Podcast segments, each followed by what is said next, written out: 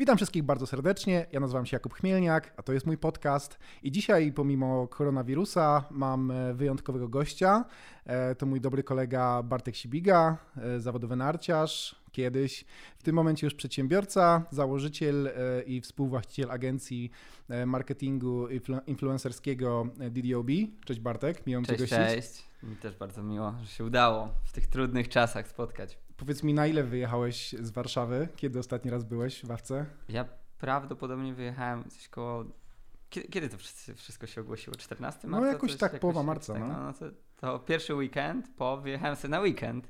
No już nie wróciłem z tego Jak weekendu. Py pytam, bo oczywiście dobrze wiem, że co weekend właściwie tak, przyjeżdżasz ja, ja tutaj do nas, tutaj... Y, bo ty, ty, jesteś ze Śląska, jestem ze Śląska i przyjeżdżasz jeszcze tutaj bardziej na południe w góry, trochę pośmigać na nartach, ale sezon już się skończył, co? Se sezon już się skończył. No ja jak w marcu przyjechałem, to jeszcze, to jeszcze dało się jeździć. Na Białym Krzyżu jest taka słynna miejscówka e, tutaj niedaleko, gdzie, gdzie czasem jeszcze około 20 kwietnia można, można śmigać, no ale teraz poskakać. Był lockdown, był lockdown i, i rzeczywiście było troszeczkę inaczej. No ale od dwóch miesięcy prawie nie byłem w biurze co jest, co jest no nie, no przesadzam dwa miesiące, no ale, ale rzeczywiście, rzeczywiście długo.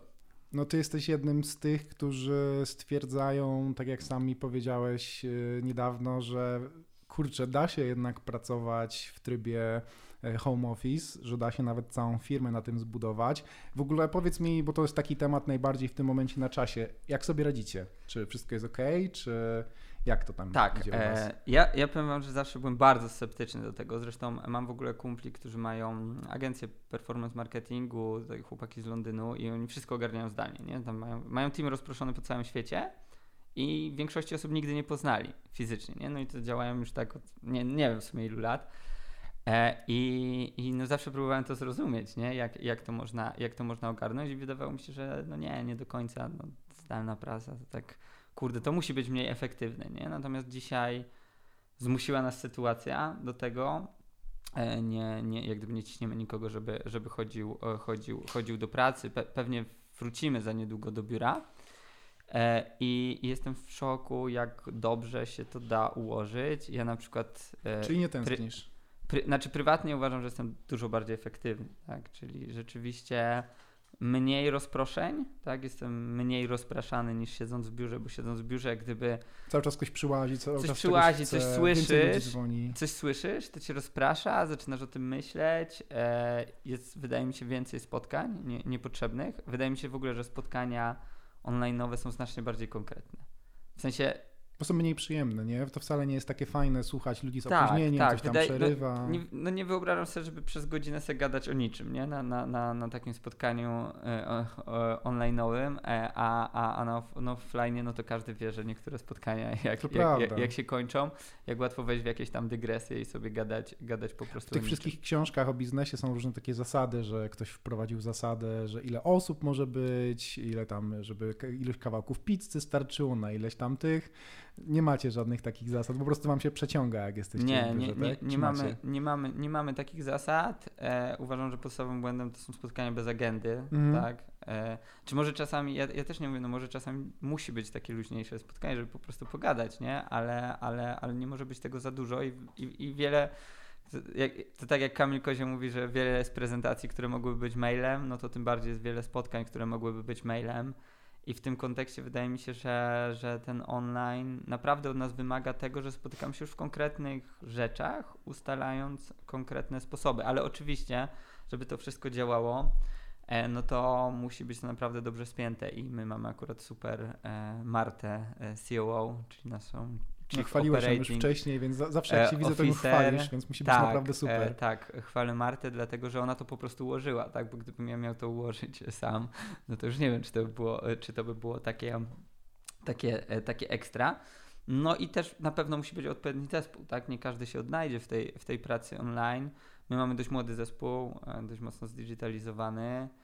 E, nie mają dzieci. E, tak, tak, tak, tak. Więc ja jak gdyby nie mówię, że to jest dla, dla każdego i teraz mówię wszystkim przejdźcie, przejdźcie, przejdźcie i, i, róbcie to. Natomiast, natomiast jak gdyby nie, sam się nie spodziewałem, że to może tak dobrze działać. Nie? My, my jak zaczęliśmy rozmawiać o tym, że przechodzimy na pracę zdalną, no to stwierdziliśmy, no dobra, no ale to spadnie maksymalnie efektywność, nie? O 50%.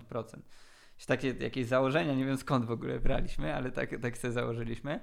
Wydaje mi się, że może, że jest nawet przeciwnie, że, że te osoby, które naprawdę się odnajdują w tej pracy zdalnej, ja myślę, że się odnajduje, to, no to ma efektywność e, rośnie. Myślę, że co do tej efektywności, to cały problem obecnie polega na tym, że to nie do końca jest home office, tylko to jest home living. E, że czymś innym jest pracować 8 godzin z domu i potem sobie wyjść e, na spacer, a co innego w sytuacji, w której po prostu nie jesteś w stanie opuścić swojego mieszkania. Ja sam mam takie wrażenie, że te osoby, zresztą rozmawiam z moimi pracownikami, my mamy home office rotacyjny i połowa zespołu biurowego pracuje z domu i wiem, że te osoby, które e, siedzą w domach dłużej, odczuwają bardzo mocno fakt, że po prostu nie wychodzą wcale. Więc to jest troszeczkę niewdzięczne. Cała ta reszta która na przykład pracuje dwa dni w tygodniu w biurze, faktycznie traktuje te dwa dni w tygodniu w biurze jako w tym momencie już odświeżenie, e, że można się, można gdzieś wyjść, można się z kimś spotkać, można pogadać, e, więc wydaje mi się, że po prostu w każdą stronę jest za dużo. Za dużo, za dużo to jest spędzać w biurze, tak jak ja na przykład po 12-14 godzin dziennie, ale z drugiej strony za dużo jest też e, kompletnie nie wychodzić z tej chaty. Wiesz co, ja miałem, ja miałem to szczęście, że po pierwsze wyjechałem w góry i tam mam duży ogród, e, trampolinę i różne inne rzeczy i, e, i, i, i, drona i coś tam i, i, mam dużo atrakcji jak gdyby po, po, poza stricte e, pracą. E, no teraz to już w ogóle mogę jeździć na rowerze i, i robić różne ciekawe, ciekawe rzeczy też też no, dzisiaj przyjechałem tu, byłem w Katowicach, wczoraj e, postanowiłem jechać e, do Ogrodzieńca na rowerze, ale niestety burza jakaś przyszła taka, że musiałem Ogrodzieńca. Zawrócić. Fajnie jest w Ogrodzieńcu, nawet bardzo fajnie. Fajnie, no ale ja, ja dojechałem do Będzina. Tam są te wszystkie zabudowy. do Dąbrowy Górniczej i, i, na tym się skończył mój no, trip. Park, parki, wszystkie ten szlak cysterski tam jest, nie? No właśnie, nie wiem, tak, chciałem zobaczyć co tam jest, e, jak mam być szczery, ale, ale nie dojechałem. No w każdym razie, wiesz ja też jestem introwertykiem, w sensie mi, mi, mi, to nie przeszkadza, jak gdyby tak, tak, tak stricte, jak gdyby ten czas, powiem tak szczerze, może też dlatego, że miałem dużo pracy, ale totalnie jak gdyby nie odczułem dyskomfortu w tym wszystkim, co, co się działo przez, przez ostatni miesiąc, nawet szczerze mówiąc podobało mi się. No to jest to, że trochę w sposób wymuszony, ale być może w swojej firmie wprowadzisz zmiany, których nie wprowadziłbyś w innych okolicznościach, ze względu na to, że być może ciężko byłoby ci to przepchnąć, być może sam odczuwałbyś to jako zbyt wielkie ryzyko, a w tym momencie to tak brzmi, jakby i w Twojej firmie, i w wielu innych e, te zmiany dotyczące modelu pracy były naprawdę zasadnicze. I pla planujesz faktycznie coś zmienić, a jeżeli tak, to, to co? Znaczy, przede wszystkim e, problemem było to, że ja nie wierzyłem w ten model pracy, tak? Czyli najważniejszym aspektem jest to, że po prostu sam byłem przeciwnikiem tego modelu pracy, więc e, tak naprawdę to, co się najbardziej zmieniło, to to, że, że, że ja sam jak gdyby zrozumiałem, że, że tak się da, nie? I, i, I z mojej perspektywy jestem znacznie bardziej otwarty. Nie, nie, nie, nie mówię, że teraz musimy przejść wszyscy na pracę zdalną, ale do tego, żeby ludzie po prostu pracowali zdalnie, także jak ktoś chce dwa dni zdalne w tygodniu na przykład, to, to, to nie powinno być to, to nie powinno być to problemem. Szczególnie w firmie, która opiera się o digital, e, w firmie, gdzie my tak naprawdę na co dzień pracujemy ze wszystkim zdalnie, tak? Dlatego, że my potrafimy miesięcznie współpracować, nie wiem, z tysiącem twórców, tak? No to widać po pitach, e, że, że mamy potem 5000 pitów na, na, na koniec roku. No może z tysiącem to przesadzam, chociaż robiliśmy takie akcje, gdzie było 200 influencerów w jednej akcji, no i to jest sam w miesiącu się zbiera. No ale nieważne, czy to jest 300 osób, czyli no z nimi pracujemy zdalnie. Przecież oni, 99% z nich nigdy nie było u nas w biurze, tak? I to działa, czyli jak gdyby nasz biznes jest oparty o pracę zdalną w takim sensie. E, tak samo mamy całe IT zdalnie, zresztą IT jest w Tychach, może ich odwiedzę. O, nawet nie wiedziałem, że masz IT w Tychach. Tak, mamy, e, mamy IT w Tychach. E, to jest też, no bo ja studiowałem na Politechnice Śląskiej w Gliwicach i osoba, która jest odpowiedzialna za nasze IT. Znaczy to tak naprawdę to jest outsourcing, ale, ale A no tak, prawie, tak, przecież musi być stychów, bo przecież e, mój e, deweloper, jak ty dołączyłeś swojego, powiedział przecież ja go znam, a on też jest z Tychów. O, no, no to, no to, no to, no to widzisz. E, więc, więc to jest tak, że, że, że oczywiście to, to, to jest jak gdyby firma Marcina Folkerta, którego po prostu poznałem na studiach. E, I nawet nie pamiętam jak to się stało, że potem nagle się gdzieś tam biznesowo połączyliśmy, no ale działa to, działa to bardzo, bardzo, bardzo sprawnie. Tak. Widzisz, ale to sam mówisz, że w obszarze IT już masz ten, e, ten tryb zdalny. Ja na tak. przykład go nie miałem jak dotąd, bo całe nasze IT jest tutaj na miejscu, ale w świetle w zasadzie trudno się rekrutuje krawcowe, ale jeszcze trudniej się rekrutuje deweloperów, dobrych deweloperów, więc my w tym momencie już przechodzimy tak samo na model, na model zdalny. Żadna to nowość, e, ale w zasadzie nie mamy wyjścia. Wolałbym mieć wszystkich na miejscu, ale jeżeli ja mam lepszego specjalistę w Szczecinie niż znajdę tutaj, no to trudno, to będziemy pracowali na Slacku i, e, i praca i tak będzie zapewne dobrze zrobiona. To jest, to jest w ogóle trochę taki paradoks, bo my mieliśmy w sumie IT zdalnie, UX, UI mieliśmy zdalnie. W ogóle osoba, która jest u nas za to odpowiedzialna, ma firmę, która się nazywa Zdalny Ninja. I z jednej strony to mieliśmy i, i, i tam to działało i, i, i te sprinty działają i ja nie czuję kompletnie potrzeby znaczy, chętnie się spotkamy na jakiejś imprezie, tak, firmowej czy coś tam, ale no nie czuję takiej potrzeby, że, że, że, że trzeba coś przegadać, przegadać na żywo. Działa to naprawdę sprawnie i, i, i ta relacja jest, jest, jest ok. Oczywiście dopracowujemy to tak, żeby te sprinty były bardziej efektywne, poprawiamy komunikację, no ale to. Ale ty się nie zajmujesz zarządzaniem całym zespołem IT, tylko. Wiesz ktoś co, właśnie tak? w, tym, w, tym, w tym kontekście teraz e, jest tak, że, że ja się trochę tym, tym zajmowałem, ale dzisiaj właśnie po stronie, po stronie Oscara, tego chłopaka z zdalnego ninja, e, to jest i, i on to po prostu okay. trochę, trochę, trochę układa, tak, żeby, żeby po prostu nic nam tam nie umknęło. Tu akurat głównie z Trello korzystamy jeśli chodzi o takie, takie zarządzanie sprintami, zarządzanie projektami. Natomiast to działa. No my wydewelopowaliśmy masę rzeczy. Pewnie, pewnie niektórym by to zajęło znacznie, znacznie, znacznie więcej czasu, a, a nam, się, nam się niektóre rzeczy naprawdę szybko udaje robić. Zresztą cała technologia, którą mamy związana z crawlowaniem danych, z pobieraniem, no to, no to, to, jest, to jest naprawdę gigantyczne, mm, no dużo, już nawet nie mówię, że samego kodu, ale, ale rzeczywiście dużo rozwiązań e, też ciekawych, których nikt wcześniej nie robił, więc, więc, więc robimy... Nie, nie boisz się, że to crawlowanie skończy się dla Was tak, jak skończyło się dla Brand24? Ale przecież Brand24 teraz jest partnerem Facebooka, To prawda, ale musiał dopiero nim wszystko, zostać. Wszystko jest dobrze. Nie, bo my... Y ten temat jest bardziej skomplikowany. Nie wiem, czy się chce dzisiaj tutaj nad nim rozwodzić. Nie, ale ogólnie wiesz co, nie, my to mamy dobrze ogarnięte i pod względem RODO. E, i, i, I wydaje mi się, że, że, że nie będzie z tym. Nie, ja, ja po prostu wiem, jakie są jaja z amerykańskimi korporacjami. Ja nawet będąc klientem, e, bardzo dużym klientem Facebooka, wcale nie jestem traktowany jakoś wybitnie wyjątkowo. E, przede wszystkim dlatego pewnie gdybym był klientem w Stanach Zjednoczonych, to wyglądałoby inaczej, a oni się tutaj w prowincjonalnej Polsce zwyczajnie z nami nie pieszczą. Jeżeli coś będzie nie tak, to nie będzie na zasadzie, o, to może byśmy z nimi nawiązali współpracę, tylko na zasadzie jest odcinamy, e, najpierw strzelamy, a potem pytamy, nie? I to jest kłopot. Tak, e, zgadzam się, ale mogę tylko powiedzieć, nie są w stanie nas odciąć fizycznie. Super. E, więc Super. Ty, tylko tyle w tym, ty, tyle, duch tym. Tyle, tyle w tym temacie. Nie, no to, to nie, no po prostu zbieramy dane, które interesują naszych klientów, których Instagram i Facebook w żaden sposób nie, nie udostępnia, tak, no i, i, i o to chodzi i potrzebujemy ich, żeby po prostu dostarczać klientom lepszą wartość, więc to, to nie jest tak, że my e, coś, coś robimy komuś wbrew. E, myślę, że ogólnie bardzo mocno nakręcamy im cały biznes, tak, no bo no bo wydajemy też masę pieniędzy na fejsie. A współpracujecie z jakimiś politykami?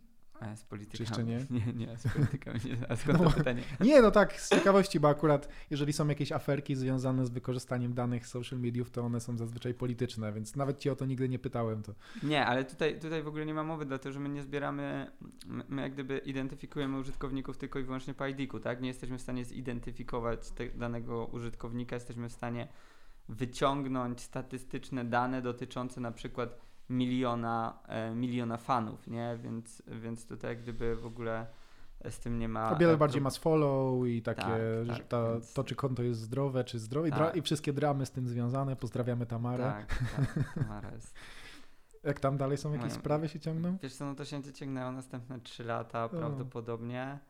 E, w sumie w sumie no, nie, nie, nie wiem w ogóle jak to się skończy. No, ciekawa to jest. Ciekawa Prawdopodobnie jest, jakaś, jakiś będzie historia. precedens, bo chyba nikt nigdy nikogo tak, w Polsce my... nie pozywał o to, że ten mu powiedział, że ma nie, nieprawdziwych followersów. Nie, nie, nie na ile mogę o tym mówić, pewnie nie do końca, ale jak byłem na komisariacie, to możecie sobie wyobrazić. Nie ma e, szans, żeby pana, to skumali. E, pana policjanta, e, który był kumaty, on ogólnie kuma internet, ale no, każdy wie, jaka jest gdzieś tam pensja w policji i rozmawiamy. W ogóle ja się pomyliłem w tej kwocie, bo tam, e, tam, tam chodziło o 3 miliony złotych, ale, ale to, to nieważne w tym filmie.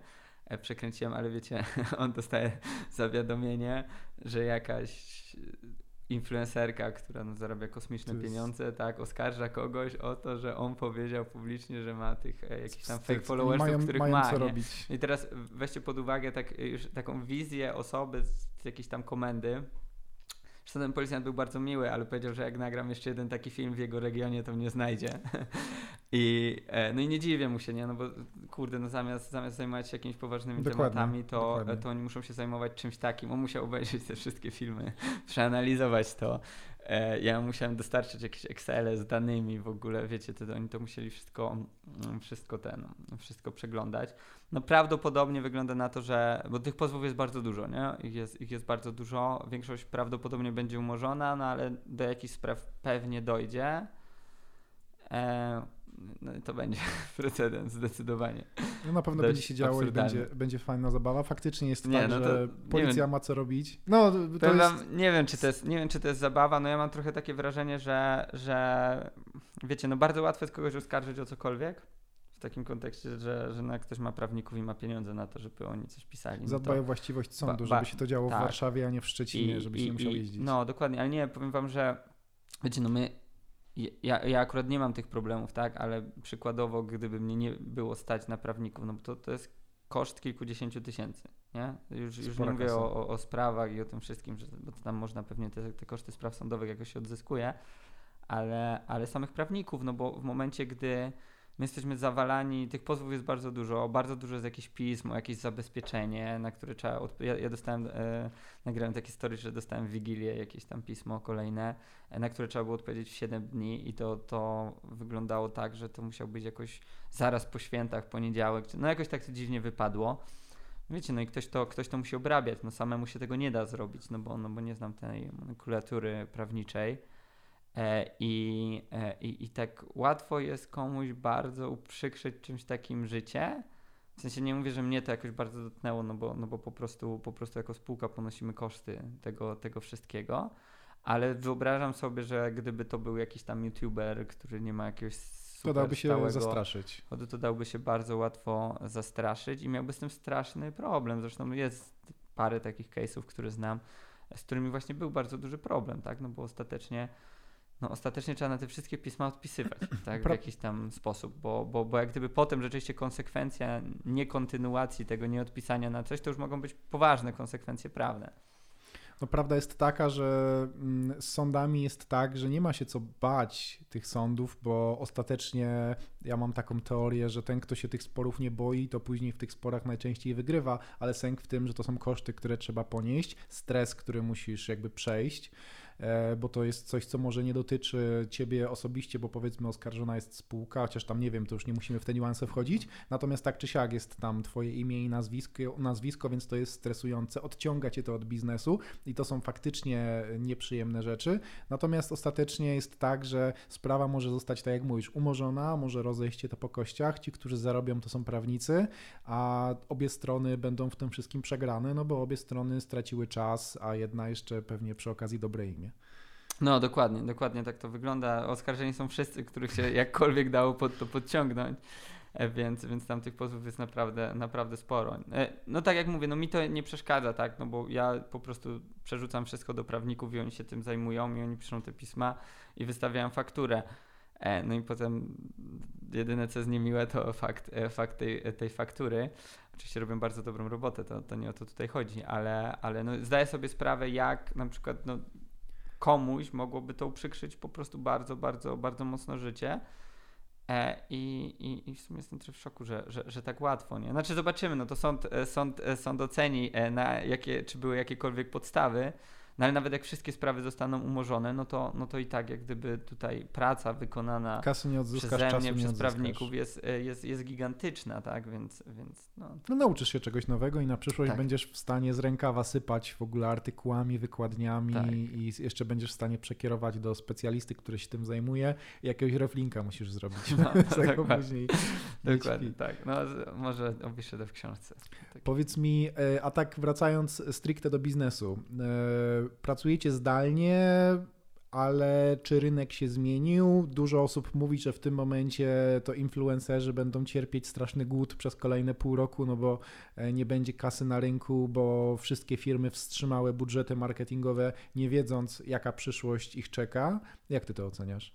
Wiesz co, to jest tak, że my na razie nie obserwujemy jakichś gigantycznych zmian, oprócz tego, że kwiecień jest takim miesiącem zachowawczym, tak? Czyli wydaje mi się, że po prostu marki, znaczy brandy, na, nasi klienci czekają. Czekają na rozwój sytuacji, tak? No bo, nikt, no bo niepewność, czyli jak gdyby moim zdaniem niepewność, dzisiejsza niepewność powoduje to, że nie podejmuje się decyzji. To jest logiczne, tak? No zawsze tak w biznesie jest, nie, jest niepewność, e, trudniej e, podjąć e, jakiekolwiek e, decyzje.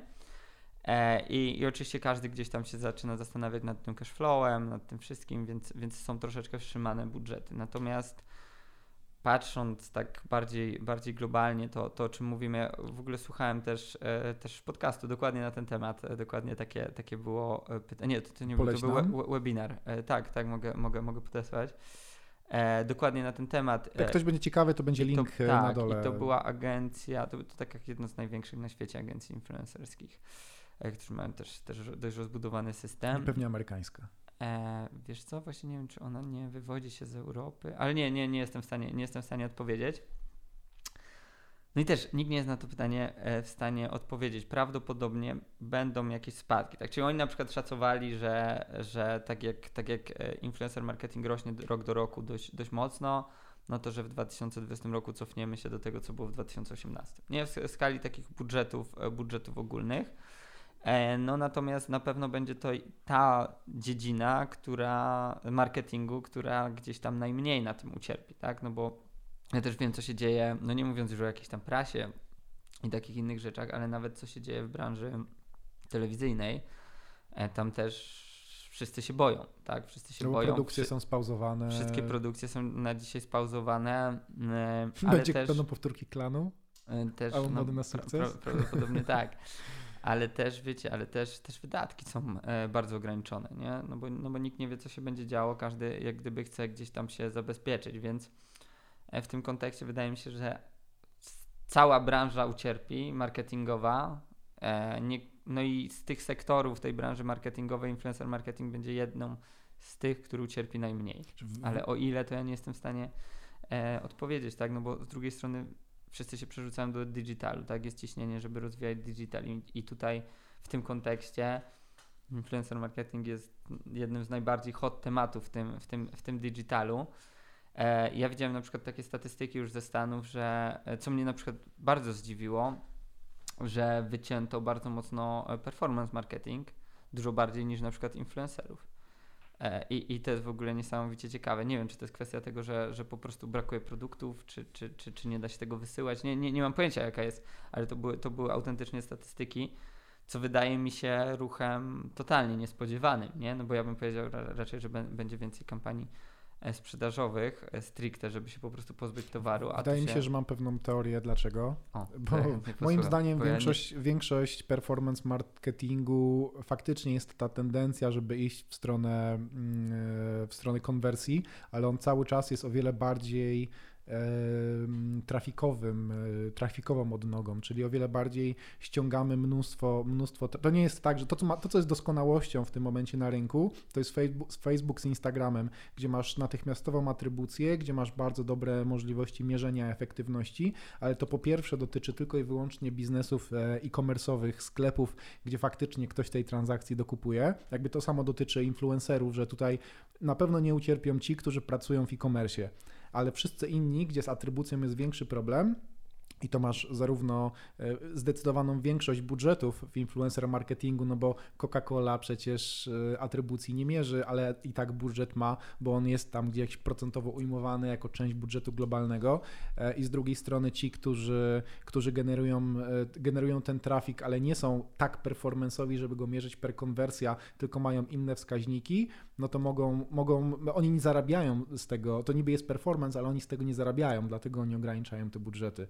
Taka byłaby moja teoria, nie wiem co o niej sądzisz. No, nie, nie wiem. Jest się strasznie. Znaczy, dla mnie, dla mnie to jest mniej intuicyjne, szczególnie, że, że tam to też, też jak będzie link do tego webinara, to, to, to ta, tam jest gdzieś ta statystyka. To było naprawdę to był naprawdę duży bardzo spadek, tak? E, pro, Czyli być może większość wydatków no, mo- dotyczy możliwe. trafiku, a nie bezpośrednio konwersji, bo możliwe. wszak nie ma aż tylu sklepów w internecie.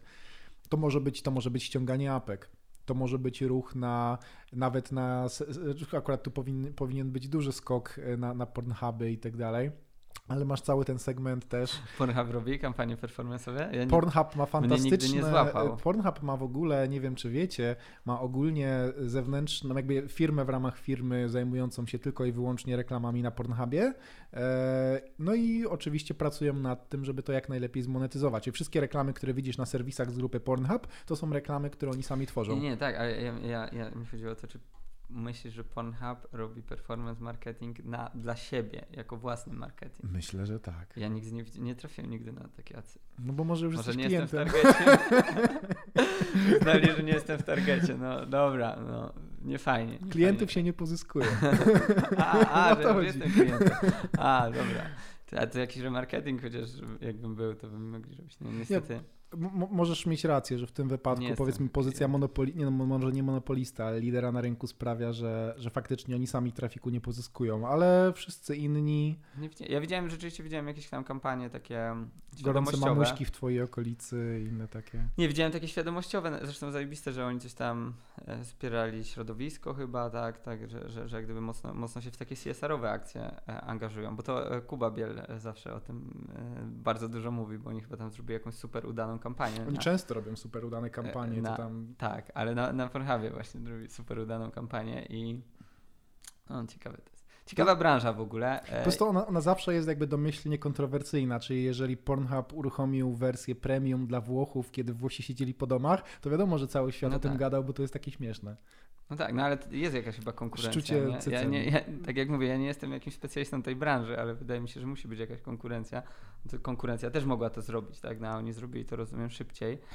E, I o nich, się, o nich się mówi. Ale do puenty... Chyba, że są monopolistą takim jak Google, ale nie no, wydaje mi się. Na pewno są liderem, ale tak do puenty to myślę, że właśnie chodzi o to, że ten performance marketing nie jest stricte związany z konwersjami, tylko z innymi wskaźnikami performanceowymi, typu właśnie, typu właśnie trafik, no i dlatego to domniemanie efektywności w tym wypadku, które nie jest pewne, że, że co ci się przekłada na transakcję, tylko być może ci się przekłada, sprawia, że, ja sam wiem, bo my przetestowaliśmy w zasadzie większość rozwiązań dostępnych na rynku ja wiem, że większość z nich, e, jeżeli chodzi o atrybucję, to jest jedna wielka ściema.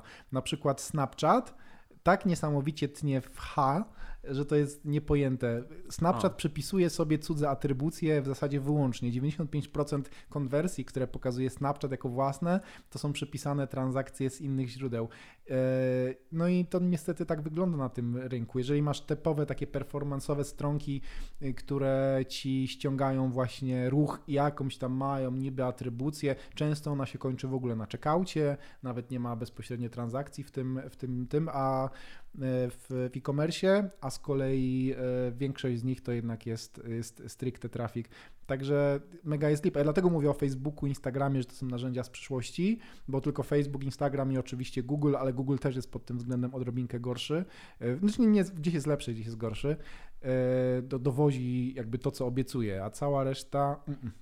Przynajmniej w e-commerce, bo w innych branżach to kto wie. My, my e-commerce zaczęliśmy dokładnie miesiąc temu i jeszcze poza, poza Facebooka na razie nie wyszliśmy dalej. Ale ty e, jesteś performance marketingowy, bo jak ty robisz kampanię dla swoich klientów, również y, którzy są e-commerce'owi, no to dobrze tak. wiesz, że ten influencer, on jest w stanie sprzedać i ktoś ma super ROAS, a ktoś ma ROAS beznadziejny i to wcale nie jest tak, że wielka influencerka będzie miała fantastyczną sprzedaż, a mała będzie miała proporcjonalnie słabszą. Może być tak, że mała bardziej zaangażowana, bardziej dopasowana dopasowana zrobi super wynik. Tak, i tutaj faktycznie jesteśmy w stanie idealnie tą atrybucję mierzyć, na przykład poprzez kody tak, zniżkowe, no bo to Dokładnie. tego się nie da przypisać komuś innemu, nie? No jak ktoś kupi na kod Bartek Sibiga, no to trudno, żeby jakiś inny influencer sobie y, prawa do tego prawa do tego kodu mm, chciał, chciał przejąć, e, więc, e, więc tak, więc w tym kontekście influencer marketing też, też rzeczywiście jest ok, chociaż e, no chcielibyśmy na pewno jak gdyby te kody to jest to wiemy, że to jest gwarancja tej atrybucji, która miała miejsce. Natomiast wydaje mi się, że są dodatkowe, bardzo dużo dodatkowych benefitów w takiej współpracy i fajnie było mierzyć wszystko. Więc my też coraz więcej, oprócz tego, że robimy kody, na przykład teraz, e, jak ruszyliśmy z własnym sklepem, no to każdy, kto się u nas rejestruje, dołącza się bardzo łatwo do, do zadania, no to on automatycznie może sobie też generować do dowolnej podstrony u nas na sklepie swoje linki takie afiliacyjne, tak, okodowane. Dzięki temu my, my widzimy wszystko, nie? My nie widzimy tylko tej końcowej sprzedaży z jego kodu, ale, ale możemy sobie też porównywać ruch, jaki ściągają. E, możemy dzięki temu e, robić fajny remarketing, czego jeszcze nie zaczęliśmy dokładnie po fanach tej osoby z na przykład zdjęciem tej osoby, tak? Bo, bo, bo rzeczywiście mamy dzisiaj takie możliwości, dlatego że cały ruch jest okodowany, wszystko ma linki, nie? Czyli, czyli to nie jest tak, że generujemy tylko jeden link do jakiejś jednej kolekcji czy strony głównej, tylko każdy sobie generuje gdzie chce. To zresztą można bardzo, bardzo, bardzo, bardzo łatwo robić. No i on dostaje od razu analitykę też, ile wygenerował klików. E, teraz tą analitykę będziemy rozbudowywać, tak, na jakie podstrony, będziemy im też pokazywać jakie są czasy sesji, jakie są bounce rate, żeby oni sobie też mogli to testować, też się mogli uczyć. I bardzo mocno chcemy zainwestować w ogóle w jakąś taką edukację, żeby tą, tą konwersję podnieść. Bo już dzisiaj widzimy, że w tych naszych takich MVP testach, e, jak to, jak to nazwiemy, gdzie, gdzie, gdzie dołączyło naprawdę sporo osób, czyli mamy na kim testować, że ten, ten ruch jest stale generowany i on jest, on, jest, on jest dość duży. I teraz my musimy się zastanowić, co zrobić, żeby on się przekładał na konwersję, ale może do tego to jest też nowy sklep, tak? Zazwyczaj e, u nas każdy user, który wchodzi z nowym userem, e, nie tym powracającym, więc mo może my też musimy coś po swojej stronie. I o to się chciałem Ciebie zapytać, zrobić, żeby potem tych, tych fanów, e, którzy tam mieli, no nie wiem, wchodzą na stronę, tak widzimy, że spędzili dużo czasu, że się przeklikali, jakoś, jakoś, łapać, e, jakoś łapać dalej. Czy absolutnym basiciem jest oczywiście remarketing, którego chyba sam mówię, że jeszcze tam wiele nie Spokojnie, spokojnie. No, to remarketing może osiągać tak y, skrajne roasy, jak nawet gdzieś pod 70-80x, to jeżeli masz małe budżety, a jesteś w dobrym czasie, tak jak my teraz gdzie niegdzie, no to faktycznie zwroty osiągamy kosmiczne, ale oczywiście generalnie to jest gdzieś tam 15-20, to jest taki zdrowy roas remarketingowy i to się generalnie, generalnie się to opłaca. E, natomiast ja chciałem coś innego powiedzieć. Chciałem powiedzieć, że to też jest tak, że te narzędzia, te platformy, na których influencerzy są popularni i te na platformy, na których oni mają tę rozpoznawalność, one mają też swoje ograniczenia techniczne. Czyli jeżeli na przykład przyjmujemy, że w tym momencie jak mówi się influencer, to ludzie myślą o dwóch platformach, przede wszystkim to jest YouTube i Instagram. Patrząc na sam Instagram, w tym momencie ty masz duży problem z mierzeniem atrybucji do usera inaczej niż kodem, bo tam są bardzo ograniczone możliwości wsadzania linków. Jedyny link, który możesz wsadzić to jest Insta Story, plus możesz dać link do opisu i to jest wszystko. W samym poście linki nie działają. Niestety e, działają wyłącznie, kiedy ten post jest reklamą na Instagramie. Wtedy działają bardzo dobrze. Instagram jest e, w tym momencie najlepiej funkcjonującą reklamową platformą Facebooka. E, no ale ty organicznie tego niestety nie zrobisz. Ale jeżeli na przykład za pół roku albo za rok pojawi się coś takiego, że na Instagramie będą klikalne linki, no to ty będziesz wtedy mógł po tym linku, tak jak teraz mówisz, przeprowadzać jeszcze doskonalszą atrybucję, bo będziesz miał ten, ten skrócony link, który wtedy tam po ciasteczku, po e, będziesz mógł pikselem sobie śledzić e, dokładnie cały ruch od tego klienta. To, czego nie prześledzisz, to jest oczywiście ruch, że ktoś zobaczy coś na Instagramie, klasycznie wpisze do Google'a i dopiero wtedy do ciebie trafi. To są generalnie problemy z atrybucją, to jest myślę temat rozwoju narzędzi e-commerce'owych na kolejne 10-15 lat, żeby stworzyć tak wielki mechanizm, który uwzględni wszystkie źródła trafiku i który będzie w stanie rozsądzić mniej więcej skąd się ta osoba wzięła, jakie jest prawdopodobieństwo, że się wzięła stąd albo stamtąd. To tutaj właśnie jakieś sieci neuronowe, machine learning i AI są potrzebne i pewnie coś takiego kiedyś będziemy mieli, ale na teraz to jest taki mokry sen marketera, żeby tego typu narzędziami móc operować, bo ich po prostu nie ma. Często musimy zgadywać i improwizować. I na przykład kody są taką improwizacją.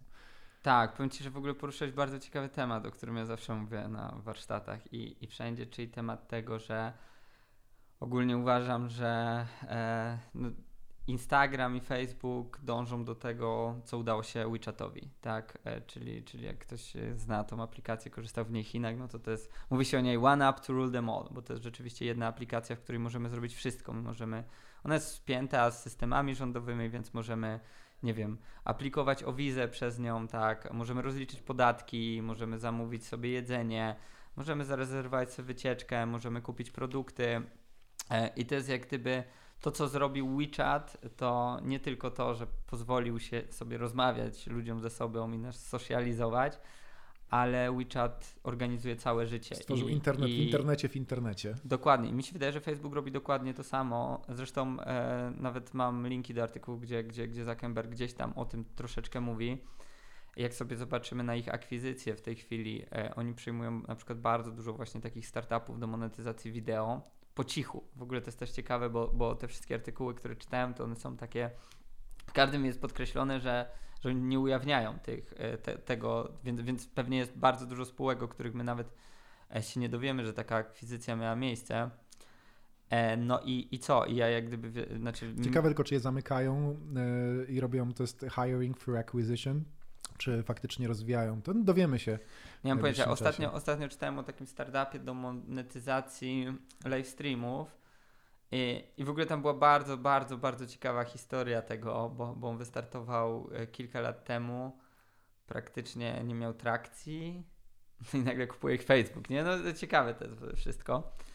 E, pewnie kupili po prostu technologię i, i, i moim zdaniem tak, jak przejęli team i kupili technologię, dlatego że tam tam chyba nie technologia to, jest, to, nie jest problem, ale jak ktoś przez kilka lat w tym siedzi, faktycznie jakiś zespół, Dokładnie. to oni nie muszą zatrudniać i specjalizować ludzi i to jest zawsze ryzyko, że no myślę, że tam są o wiele bardziej te deale. Mm, to w tym momencie robienie, robienie aplikacji jest jakby coraz tańsze. Coraz to nowsze środowiska, które są wypuszczane, pozwalają ci zrobić skomplikowaną mapkę za naprawdę niskie pieniądze, ale to, czego nie kupisz, to jest zaangażowany i kompetentny członek organizacji, który to pociągnie. Zgadzam się. Znaczy kupisz, e, no właśnie, tylko i... musisz kupić całą firmę. No, dokładnie. E, I no, w każdym razie, idąc dalej, jak gdyby mam taką teorię, że, że, że po prostu Facebook chce być WeChatem i to jest, to jest jego przyszłość. Zresztą te wszystkie takie ruchy typu marketplace, no typu to, że no jest jednak, możesz mieć sklep na Instagramie, nie? No i to, to jak gdyby też się... No to są same linki. To jest, to jest od, od, no tak. Ale, ale, wystarczy włączyć, dołączyć Stripe'a i już masz... Ale to jak gdyby też się rozbudowuje, tak? I mi się wydaje, no wystarczy, że coś takiego by odpalić na przykład u wszystkich influencerów, tak powiedzmy, i oni by sobie mogli robić swoje fanpage, na, on mógłby mieć zero lajków, ale na którym sobie budują sklep z różnych produktów, różnych linków i teoretycznie mogliby cię oznaczać, nie? My na przykład, e, na przykład mamy problem, bo na naszym głównym Instagramie DDOB Insta e, zostaliśmy odrzuceni, jak gdyby, dlatego że nasza główna działalność nie jest byciem e-commerce'em, no ale oczywiście tam e, rozmawiamy jeszcze, żeby, żeby, żeby to odpalić i wydaje mi się, że, że może nam się uda. No i w tym momencie, wiecie, mamy tak naprawdę Instagram, który się do końca tym nie zajmował i moglibyśmy tam linkować wszystko, tak? No bo na sklep możemy sobie wrzucić linki do dowolnego sklepu, więc teoretycznie możemy być community, która linkuje do, do, do różnych produktów i jak gdyby, no nie widzę przeszkód, żeby technologia jest do tego, żeby łatwo to zrobić, e, żeby łatwo to zrobić e, pod influencerów. No i to, co jest moim zdaniem e, kluczowe w tym wszystkim, to to, jak wygląda TikTok w Chinach, czyli Douyin to jest e, platforma stricte, e, znaczy robi się platformą stricte e-commerce'ową. E, tam od razu można kupić wszystko w aplikacji, macie podpięte płatności i, i, i też jakby ktoś chciał kiedyś wpaść na moje warsztaty, to ja pokazuję przykłady po prostu filmów, że tam nawet taka branża jak sadownictwo, czy ktoś jabłka zbiera i sprzedaje, e, ma oparty marketing i sprzedaż o TikToka, czyli tego chińskiego Duina. Tak, tam dziewczyna pokazuje, jak gryzie jabłko i mówi kup teraz te jabłka. No i, i, i oczywiście oni są bardzo e, dużo do przodu przed nami, ale, ale to jest niesamowite, tak? To jest, to jest niesamowite, to jest w ogóle to jest w ogóle tam inny level, inny level e-commerce. No i też, e, też, nie wiem, czy już o tym wspominaliśmy, tak, ale prezes Taobao, który mówi, że w 2022 roku będzie miał 500 miliardów sprzedaży z live streamów. E, Via, czyli influencerka, która pobija rekord w jeden dzień 50 milionów sprzedaży z live'a, nie? Z wideo. No i, i, i w Dolinie Krzemowej też już y, coraz więcej, czy Andersen, Horowitz, czy inne fundusze mówią o tym, że no, przyszłością e-commerce jest wideo.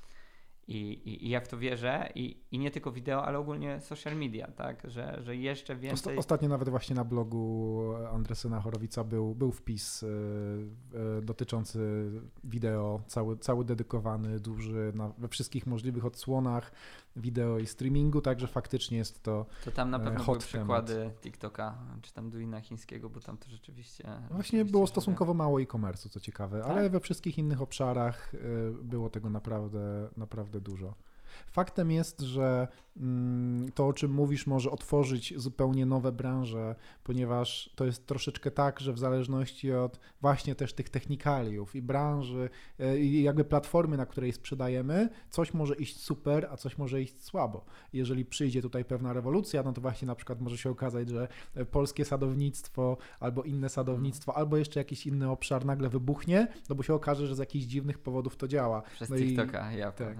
No i to jest śmieszne, ale każda tego typu e, rewolucja bądź ewolucja e, po prostu sposobu, w jaki ludzie kupują, niesie ze sobą i wygranych, i przegranych, bo zawsze niech ryczy z bólu ranny łoś, zwierz zdrów przemierza knieje, ktoś nie śpi, aby spać mógł ktoś. To są zwyczajne o. dzieje. To jest piękne tłumaczenie autorstwa Barańczaka, Szekspira. E, I to jest generalnie prawda o biznesie. Zawsze są wygrani i przegrani. Tak samo koronawirusa, tak samo streamingu. No, znaczy ja, ja powiem ci, czekam tylko na to, bo, bo to się musi stać, szczególnie, szczególnie z tym TikTokiem, tak, kiedy oni się na przykład otworzą na, na, na sprzedaż w ogóle, co tam się będzie sprzedawało. Tam jeszcze ja jeszcze mam, ja już tyle razy o ACY aplikowałem na TikToku, jeszcze nie dostaliśmy dostępu. No I na Polskę, na Niemcy.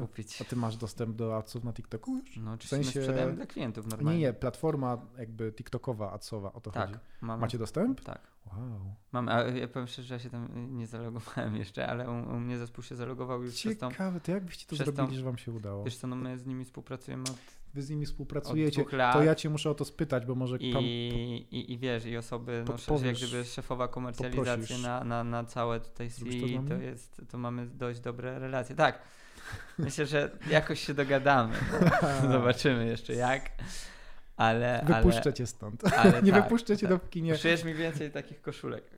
To jest ta, którą my uszyliśmy? No, no chyba ustaliliśmy to razem, Fajnie. że to jest ta. A nie, czy tak, jakby bo ty miałeś jeszcze jakąś partię z wcześniej, nie? Nie, nie, nie, no to, to raczej to są. No, ja w ogóle tylko w tych koszulkach chodzę. W sensie mam ich Fajnie. z 15 i, i, i ten, nigdy w ogóle ciuchów nie kupuję, to jest, to jest gdzieś tam niesamowite. Dlatego ciężko mi jest pojąć tą branżę, bo nie wiem, czym ludzie się kierują, jaką motywacją. Ja na przykład kupiłem ten sweterek z napisem e, wyłącznie pod to, że tutaj siedzimy bo, i nagrywamy. Bo ty też pewnie nie kupujesz. Czy kupujesz Wiesz co, ja kupuję, ja kupuję, ja kupuję więcej ubrań, żeby zobaczyć jak A, to jest no tak, uszyte, tak, tak, jaka tak, jest tak, dzianina, tkanina, w, w zależności od działu. Nawet nie, bo to jakby roz, rozdaję tutaj ludziom dookoła, ale sporo robimy takiej organoleptycznej, porównawczej pracy, no bo mm, niby leginsy i leginsy ale technologia szycia, jakość szycia może być bardzo różna, no i staramy się gdzieś tam uczyć, e, uczyć tej jakości, no bo domyślasz się, że w Polsce powiedzmy, jeżeli na przykład polskie szwalnie i krawcowe wywodzą się z lat 90., to to niekoniecznie jest najwyższa jakość tego szycia, tylko coś na zasadzie szycia masek, czyli przejechać trut, trut, trut i gotowe, nie? Ja wiem, ja, ja miałem taki epizod w swoim życiu, że szyłem ubrania e, i to było w ogóle ciekawe. Tymi ręcoma? Nie, znaczy nie, no nie, nie, nie, coś, nie, nie wiem, czy coś kiedyś już, może w szkole podstawowej ostatni raz, ale nie, nie, nie, nie, nie rzeszyłem fizycznie ja, ale miałem markę odzieżową e, przez chwilę. E, I no to ciekawa jest historia, tylko że my, my poszliśmy jeszcze krok dalej, dlatego że my zaczęliśmy ściągać jakieś tkaniny od Florencji. No i te, te tkaniny, one były bardzo, bardzo, bardzo różne. Prato? Spod, e, tak, tak, tak, tak. Tam są Chińczycy sami.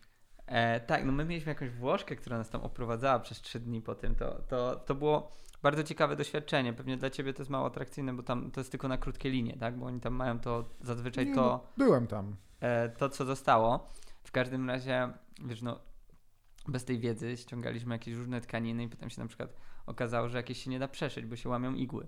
Tak, mm. i że i, i mi dzwoni szefowa e, tego zakładu krawieckiego, że no panie, no Widzisz, ale złamała 60 digieł, nie uszyłem nawet jednej kurtki, nie? Sęk w tym, że to się da uszyć tylko inną maszyną, no tak, innymi tak, igłami, a tak. ta kobieta nigdy tego nie robiła.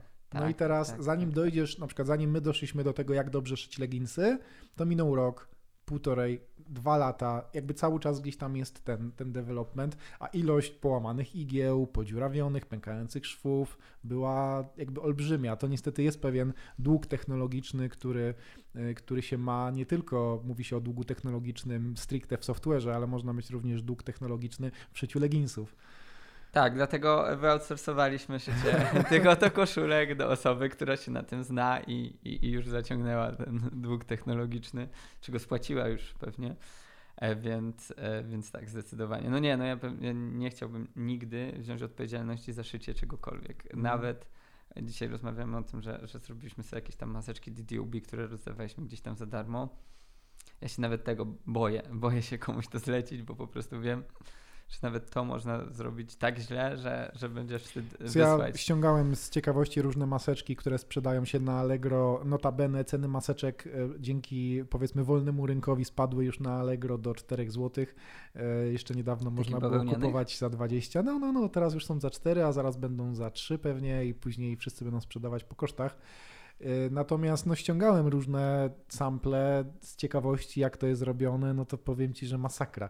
To część, w większości nie da się w tym oddychać i w ogóle funkcjonować. My szyjemy maseczki dla szpitali, ale dzięki temu, że generalnie potrafimy szyć, to też testowaliśmy, to ja to sam testowałem, to robimy to dobrze, ale większość z tego, stary, nie chciałbyś tego mieć na twarzy. O, ale to dobrze, bo ja już, ja już wiem, jak my się dogadamy. Ty chciałeś dostęp do panelu do TikToka, o nie. a ja chcę kilka maseczek dla naszych influencerów. Dobra. Z logo, więc... Dobra. A masz chociaż fleksy? E, co? Masz chociaż fleksy? No, właśnie Czyli nie. flexy też trzeba zrobić. Dobra, pomyślimy, zrobimy. Na szczęście jakby maski się, jakby ktoś miał wątpliwość, czy ludzie zarabiają dużo pieniędzy na maskach, tak, zarabiają dużo pieniędzy na maskach, bo wyprodukowanie maski kosztuje złoty 50, więc nawet jeżeli ta maska idzie po 4 zł brutto, to i tak gdzieś tam jest jakiś margin. Ale to e, chyba bez nadruku, nie? Tak bez nadruku, bez no, nadruku, no, ale to... gdzieś tam 10-15 zł to jest w tym momencie najczęstsza cena, więc tam bicie jest 7-8-krotne. No ale to jest jednorazowy strzał. Tych masek naprawdę na Allegro idzie mnóstwo, to puf.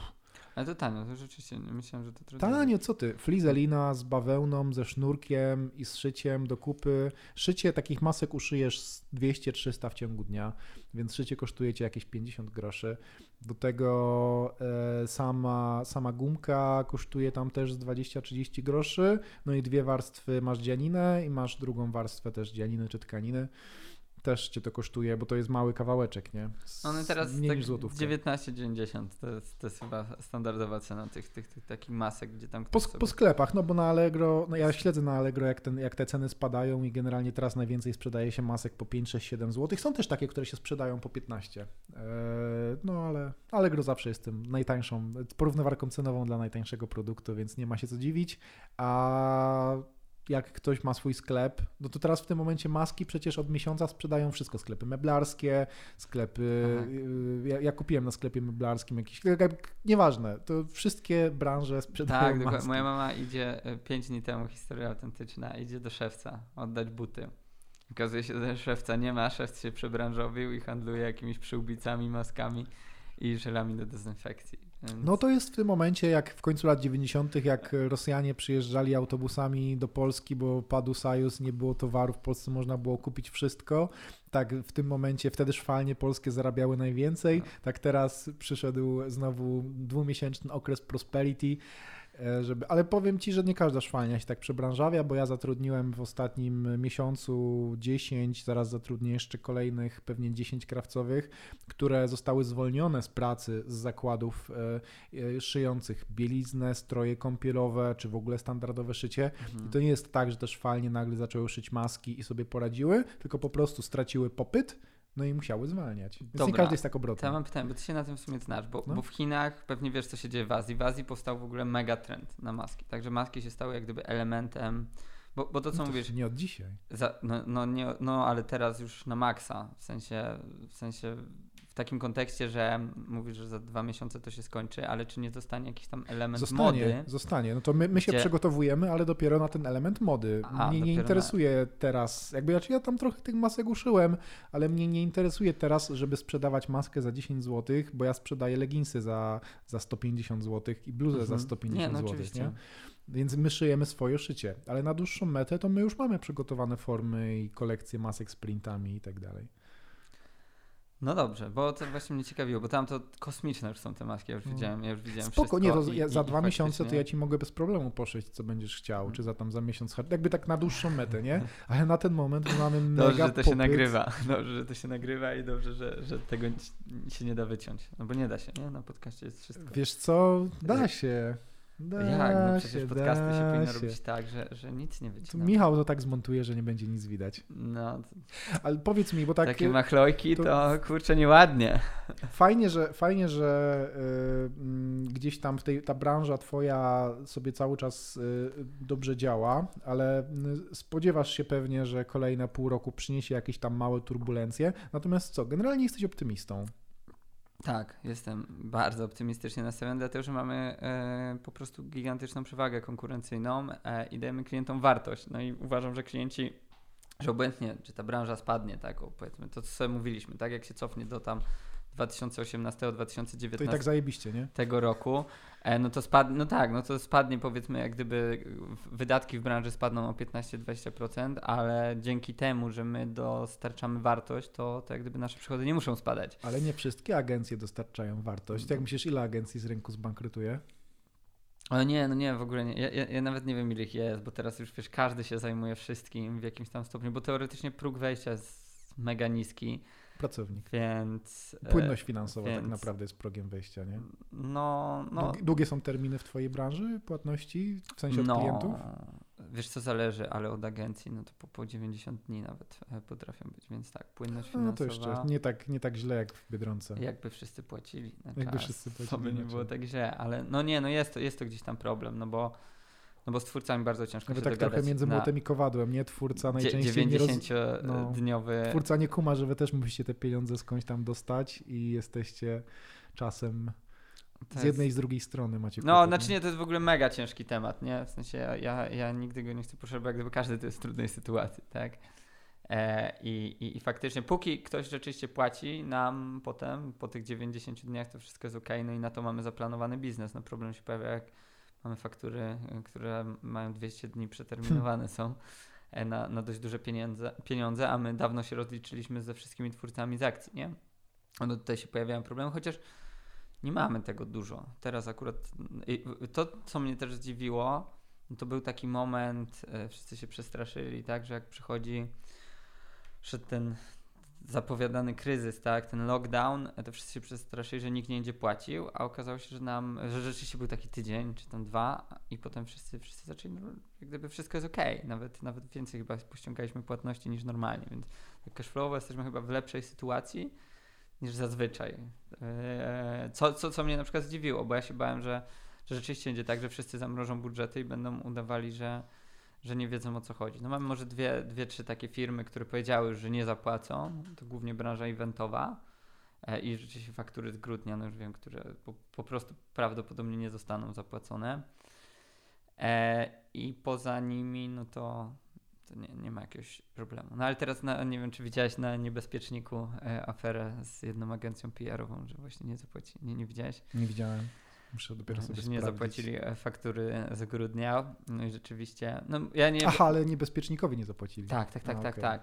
No Ja- to jest to, że jak masz własne media, to możesz tak, komuś no ja, Ja narobić ich traktuję i... jako influencera, nie? Tak. Z tej perspektywy. No więc rzeczywiście po, po, po czterech miesiącach po prostu postanowili e, Zawalczyć tak, Ale wiecie, to my mamy też takie historie, e, że na przykład influencer zapomina o tym i, i nam też to gdzieś umknie w e, księgowości i, i, i zdarza się, że rzeczywiście to gdzieś tam długo trwa, ale nie dlatego, że po prostu ktoś nie chciał tego zapłacić, tylko gdzieś to się po prostu zawieruszyło. Nikt się po to, nie, albo na przykład nie dosłał danych do umowy, tak? To, to, to też częste, nie? Że, że ktoś nie dosłał danych do umowy i po czterech miesiącach się budzi, że nie dostał pieniędzy, nie? I potem wysyłamy screena, no ale nie dostałeś, a że on oczywiście to nie jest tak, że się budzi po tych czterech miesiącach i to nie jest tak, że pisze dzień dobry, proszę państwa, nie dostałem. tam", Tylko gdzie są moje pieniądze? Raczej już, już ma gotowy Ty, post, e, post Złodzieju, e, no tak. bo dokładnie, tak, rant. a potem mu przesyłasz e, screena, że nie nie, dostarczył nie danych, odpisałeś na maila. nie wypełnił wiadomości. formularza z danymi on, a, no okej, no dobra, niech wam będzie. więc, więc no, jak gdyby sytuacje, każda sytuacja jest indywidualna, nie? Każda, każda jest różna. Mm, no jest to problem w tej branży, tak, no zdecydowanie. Ale on dotyczy, on dotyczy, on dotyczy wszystkich, tak, i nas. I, no, w każdym razie co, jeśli chodzi o, o, o, o, ten, ten, ten, ten nasz biznes, no to tutaj się jak gdyby kompletnie, kompletnie nie boję. No bo tak jak powiedziałem, ogólnie to będzie i tak najlepiej trzymająca się gałęź e, marketingu. No, cały digital, ale, ale Influencerzy influencer- nie znikną, przecież influencerzy będą tam, dokładnie, gdzie byli. i influencerzy, Dalej będą influencerzy nie skuteczni. znikną. Na pewno dużo firm będzie musiało wejść w ogóle w digital i, i influencerzy będą do tego niezbędni, żeby, żeby, żeby tam zaistnieć. E, więc to jest, to jest pewne. No, dzisiaj nie widzimy, oczywiście tak jak powiedziałem, no, niektórzy zamrozili te budżety. Ty, ty wspominałeś wcześniej o Coca-Coli, która na przykład całkowicie wycięła tak, e, wydatki. Do jesieni. E, wyda- wydatki marketingowe, więc takie historie się zdarzają. Natomiast my, natomiast są tacy, którzy, którzy jednak, e, jednak intensyfikują te działania. Albo po prostu mamy jakieś farta, że to jest jakiś okres, że więcej klientów nas wybiera. Także normalnie byśmy mieli bardzo duży wzrost, a, a, a teraz jest po prostu dobrze. E, też się może, te, te, też to może być jak gdyby, jak gdyby powodem, no bo, no bo ja, ja nie widzę na razie jakiegoś zagrożenia. No zobaczymy, zobaczymy, co będzie czerwiec, lipiec, chociaż my od czerwca planujemy dwa bardzo duże projekty. Więc Spoko, my jesteśmy już, e, mamy już e, godzinę nagrywek, więc to jest taki tak. moment, kiedy mm, e, już coraz mniej osób słucha, więc będziemy mogli poruszyć te nieco bardziej kontrowersyjne tematy, czyli porozmawiamy sobie o influencerach, ale zanim to zróbmy chwilę przerwy. I lecimy dalej po przerwie. E, słuchaj, Bartek, e, powiedz mi profesjonalizm twórców e, w Polsce. Nie wiem, czy miałeś styczność z twórcami również zagranicznymi, czy tylko, czy pracujecie głównie z Polakami, ale jak to oceniasz z perspektywy już tych kilku lat? Czy ta branża się profesjonalizuje? Czy ludzie bardziej zdają sobie sprawę z tego, że są takimi twórcy, że są jednoosobowymi firmami, że oni są pewnym produktem, jest usługa, którą oni świadczą i że ta usługa powinna mieć pewne standardy, że klientom się, wiesz, odpisuje na maile, że, że jest się z nimi w takiej w miarę żwawej interakcji, a nie, że zajmuje ci to 7 dni, żeby odpowiedzieć na proste pytanie. Jakie masz odczucia? Po pierwsze, ja bym zaczął szerzej. Cała branża się zmienia, tak? W takim kontekście, że nie wiem, 5 lat temu pewnie influencerzy byli bardziej efektywni, tak? Nie trzeba było kombinować, jak to zrobić dobrze. Czego by nie wrzucili, to, to, to, to się po prostu e, dość dobrze sprzedawało. Dzisiaj trzeba pomyśleć nad tym, co chcemy zrobić i też odpowiednio to, e, to mierzyć. Więc e, w tym kontekście branża się zmienia, tak? Czyli rzeczy, które działały jakiś czas temu, już dzisiaj nie, nie działają. Coraz więcej osób zwraca uwagę na analitykę, jakieś tam dane na fake followersów, na coś tam, na coś tam, na sposoby mierzenia. E, więc, więc to jest pierwsza rzecz. No i automatycznie za tym, tak, skoro branża się profesjonalizuje jako całość, tak, że, że, że, że podmioty są coraz bardziej wyspecjalizowane, inne rzeczy się mierzy, tak, e, po innych wskaźnikach, e, też coraz większe są wydatki, tak, to się z tego bierze, tak, no bo w momencie, gdy ktoś sobie to mógł wrzucić na test, bo wydawał, nie wiem, 5% swojego budżetu marketingowego, no to nie musiał się jakoś super rozliczać z rezultatów. Tak jak ktoś teraz opiera strategię w dużym stopniu influencerów, no to te rezultaty muszą być i muszą być mierzalne. Więc skoro profesjonalizuje się branża, no to za tym też profesjonalizują się influencerzy. I czujesz to. E, czuję to. Oczywiście nie wszyscy. To jest też, znaczy to jest temat rzeka, bo to, to co mówimy, ja dzisiaj w bazie monitorujemy ponad 10 tysięcy influencerów powyżej 10 tysięcy fanów, nie? W Polsce, tylko w Polsce. To, to, to, to jest jakaś gigantyczna e, liczba osób, nie? No i każdy jest inny. E, każdy jest inny. Bardzo dużo z nich e, nigdy nie będzie się profesjonalizować. Zatrudniają przez dlatego menadżerów, bo jak gdyby wiedzą, oni chcą po prostu tworzyć to, co chcą tworzyć i, i to ten menadżer musi, albo, albo właśnie my musimy to ogarnąć, tak żeby połączyć te dwa światy, że z jednej strony mamy influencera, który ma jakąś tam swoją wizję świata, e, którą chce przekazać w taki albo inny sposób i robi to po swojemu, a z drugiej strony ma, mamy markę, która chce z nim współpracować, tak? I teraz trzeba te dwa światy połączyć, więc influencerzy są bardzo takimi indywidualnymi e, postaciami, że tak, że tak się wyrażę, jednostkami i, i, i każdy jest troszeczkę inny. E, branża się na pewno profesjonalizuje. E, czy każdy influencer się profesjonalizuje? No, sam też wiesz, bo współpracujesz e, z kilkoma topowymi twórcami, że tam jakieś tam aspekty emocjonalne i takie inne rzeczy często są, są prawie kluczowe. I, I coś się może zmienić, coś się może nie zmienić. Wiecie, mamy też, też mamy taką sytuację, Robiliśmy kiedyś e, kampanię z topowym influencerem, e, który prowadził kanał z dziewczyną e, i akurat jak zaczęliśmy robić kampanię, on się rozstał z tą dziewczyną, nie? No i czy on się zachował wtedy jakoś super profesjonalnie? No po prostu napisał, że przez następne dwa tygodnie nie wie, co robić dalej i, i musimy z tym poczekać, bo, bo, bo on nie jest nawet w stanie nagrywać, nie? Emocjonalnie. Więc, e, więc to, to, to, nie jest, to, nie jest, to nie jest takie proste. Często, często po to my jesteśmy, żeby właśnie, właśnie te światy łączyć.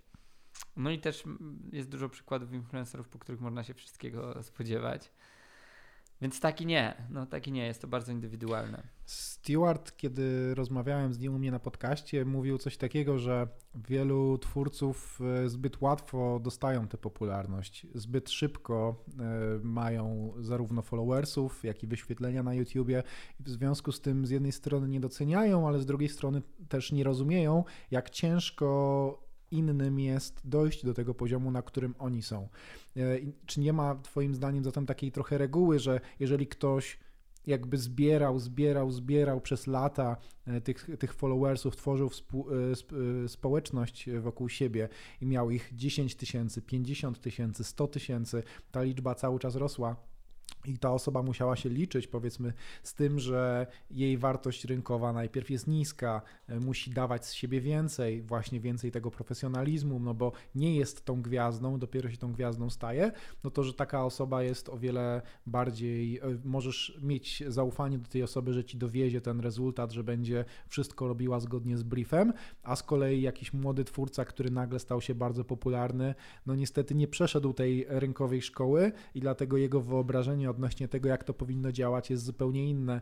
No i niestety tego profesjonalizmu brakuje, e, chyba że faktycznie jest jakiś menadżer, który e, weźmie na siebie cały ten trud. Ja oczywiście ten menadżer to jest wtedy przekichana funkcja, ale on bierze na siebie cały ten trud komunikacji, dogaduje się z tym twórcą i dba o to, żeby ten, ale to też wtedy nie jest jakby sam ten twórca, tylko jest ten menadżer. Czy widzisz tutaj różnicę między tymi dwoma typami twórców? Tak, zdecydowanie. Znaczy to, to, to, trzeba wyważyć, bo to jak gdyby każdy typ przynosi jakieś tam korzyści i pewnie w 100% się z tym zgodzę, że jak ktoś na rynku jest dłużej, e, no to ma to bardziej ułożone, zrobił więcej kampanii, wie jak się rozmawia. No, jakoś, no każdy się uczy, nie? Nawet najbardziej oporne, tak. oporne osoby tak. gdzieś tam e, czegoś, e, czegoś się uczą e, i, i, i, i pewnie i pewnie rzeczywiście wie, wiedzą, jak współpracować i można na nich bardziej e, polegać, to z jednej strony i taka tendencja pewnie jest, z drugiej strony, wiesz, no zawsze ci nowi to jest jakieś tam opportunity, tak, no bo on jest tańszy, może nie, nie wiesz do końca czego się spodziewać, ale jak gdyby możesz ugrać znacznie więcej, nie, więc, więc to jest moim zdaniem trochę też taka decyzja, tak, e, w kontekście, czy dobra, robimy z tym, on jest znacznie droższy, ale jest stabilny, jak gdyby wiemy czego się spodziewać, Natomiast e, to nie znaczy, że ten rezultat będzie lepszy. Właśnie w, w social mediach to, to nie zawsze to znaczy. To znaczy, że ta współpraca będzie na wyższym, bardziej profesjonalnym poziomie, tak? E, przynajmniej my to obserwujemy, ale to nie znaczy, że, że wynik, jak gdyby efekt kampanii będzie lepszy, tak? Czyli ten, ten cel, który sobie postawisz. No albo mamy do, do, do dyspozycji tą drugą osobę, która jest bardziej nieprzewidywalna, ciężej nad nią zapanować e, i wszystko, natomiast efekt może być znacznie, znacznie lepszy. I ja w tym kontekście, no to jest jak ze wszystkim, tak? E, to jest jak dzisiaj z TikTokiem. Tak, TikTok jest w sumie nie wiadomo, nie? Można na niego dzisiaj e, postawić i, i, wygrać pewnie bardzo dużo będzie można w przyszłości, albo nie, albo się okaże, że jednak, że jednak nie. Ja wierzę akurat, że, że tak, że, że, jak, że to, że my postawiliśmy jakiś czas temu na TikToka, to, to nam procentuje i, i widzę to, że dzisiaj to procentuje będzie procentowało jeszcze bardziej, tak? No bo teraz w ogóle przez ten okres, nie wiem czy ty śledzisz to, to, to medium, ale, ale no poza tym, że, że prezydent się tam pojawił, e, no jest, TikTok jest już w mainstreamie. pojawił się Lewandowski, który tam cały czas coś nagrywa, tak, e, non-stop, no, no tak naprawdę sportowcy, aktorzy, e, osoby, widziałem ostatnio, oglądałem na TikToku live'a Kuźniara, E, czyli gdzie, gdzie opowiadał jakąś historię, coś co zupełnie by tak do TikToka stricte nie pasowało, tego wizerunku TikToka, jako, jako ma większość osób. E, więc, więc, więc ze, ze, wszystkim trochę tak jest, tak? To medium było, czy dalej jest nie do końca zrozumiałe, zawsze bardziej ryzykowne, tak? Łatwiej zrobić na Instagramie coś e, niż na TikToku, ale to jest jakieś zawsze ryzyko, tak? No ale znowu jak będziesz pierwszy w odpowiednim momencie, no to korzyści będą nieporównywalne. Tutaj z twórcami trochę też tak jest, a jest jeszcze jeden ważny moim zdaniem aspekt. Aspekt tego, jak zmieniają się algorytmy social mediów.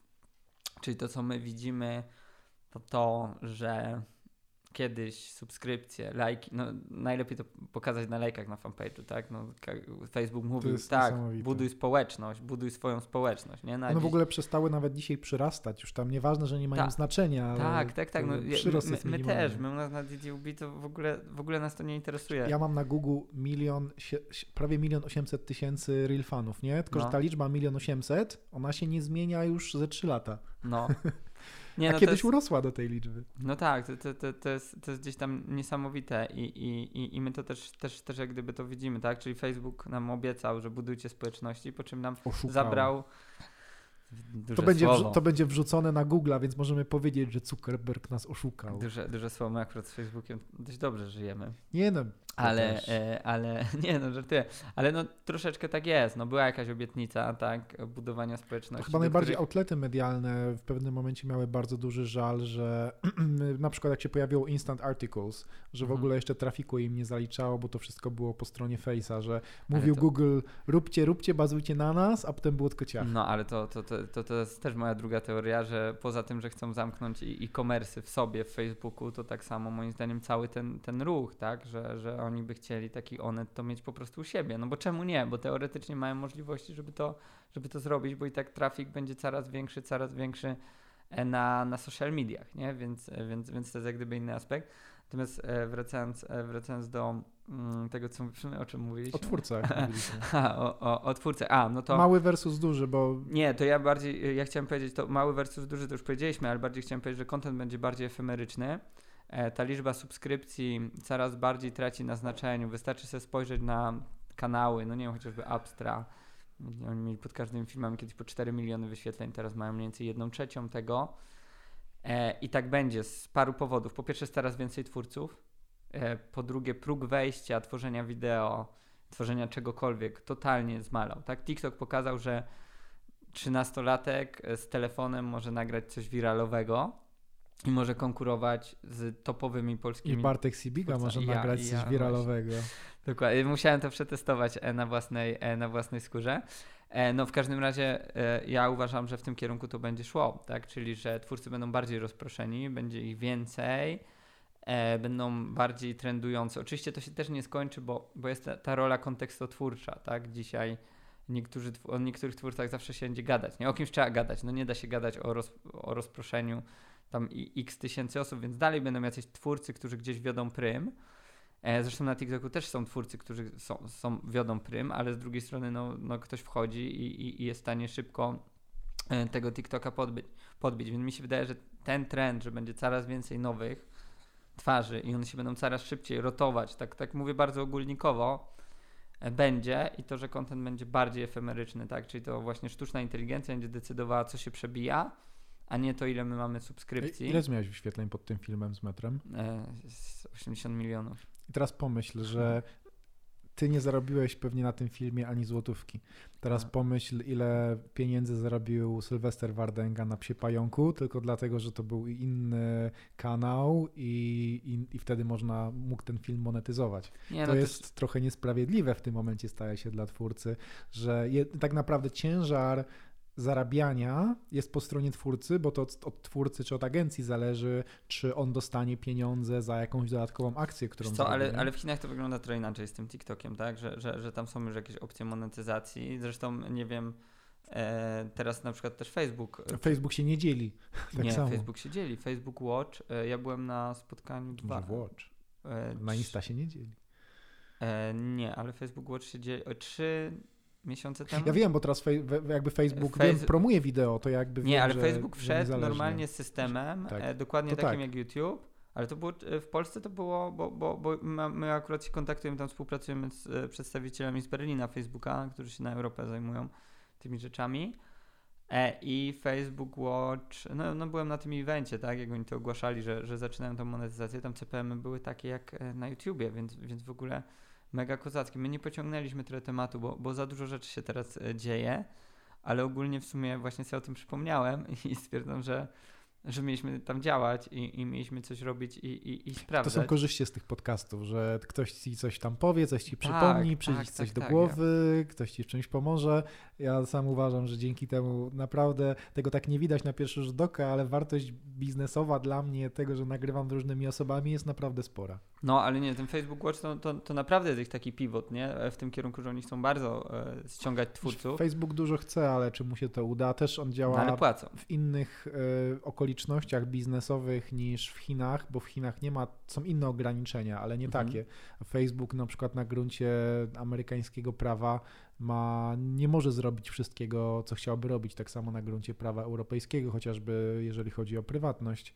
To są takie ograniczenia, których być może nie uda się Facebookowi pokonać. No, ale akurat dzielić się kasą z twórcami może, więc tutaj, tutaj bym się tym... Nie tym... dzielił się tyle lat, to nagle wielki łaskawca. No, ale tak, taki, no tak jest, tak, tak już autentycznie teraz można zarabiać na, na Facebooku. Ja w sumie tego nie przetestowałem, ale no byłem na tym evencie, jesteśmy w stałym kontakcie tam właśnie z osobami z Berlina E, bo, bo mieliśmy tam robić jakąś akcję z tym związaną i, i, i to, się, to się zadziało.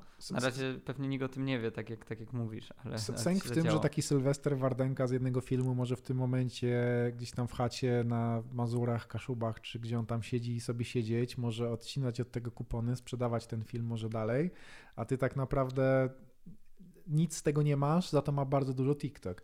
I ta, mhm. ta, ta dysproporcja jest warta, warta zaznaczenia, że jeżeli tak samo TikTok wjeżdża z, ad, z adsami, to ty jesteś monetyzowany i to jakby cieszysz się, że masz te wyświetlenia, ale nie wynika z tego dla ciebie zbyt wiele. Nie no, tu się jak gdyby z, zgadzam w stup... Znaczy, co, czym TikTok przyciąga twórców? No kosmicznymi zasięgami i przede wszystkim tym, że TikTok jest tak naprawdę pierwszym takim medium, które dało takie możliwości globalizacji tak. twórcy, tak. tak. Czyli no nie mamy dzisiaj medium, e, no bo nie wiem, Magic of Y, e, jak próbował z, e, znaczy dalej, dalej chyba nagrywa po, po, po angielsku, no to okazało się, że większość i tak widzów z Polski go po prostu słucha po angielsku, nie? Strasznie ciężko mu jest wyjść na, na zagranicę. Nie wyobrażam sobie na YouTubie, żeby Polak stworzył kanał, który jest popularny globalnie. Natomiast Marysia Jeleniewska ma 9 milionów fanów, jest znana autentycznie globalnie i, i nie ma drugiego takiego medium. Na Instagramie też jest bardzo ciężko być influencerem z Polski globalnym. Na TikToku jest bardzo łatwo teoretycznie, tak? No, przecież Marysia ma tylko 10% fanów z Polski, nie?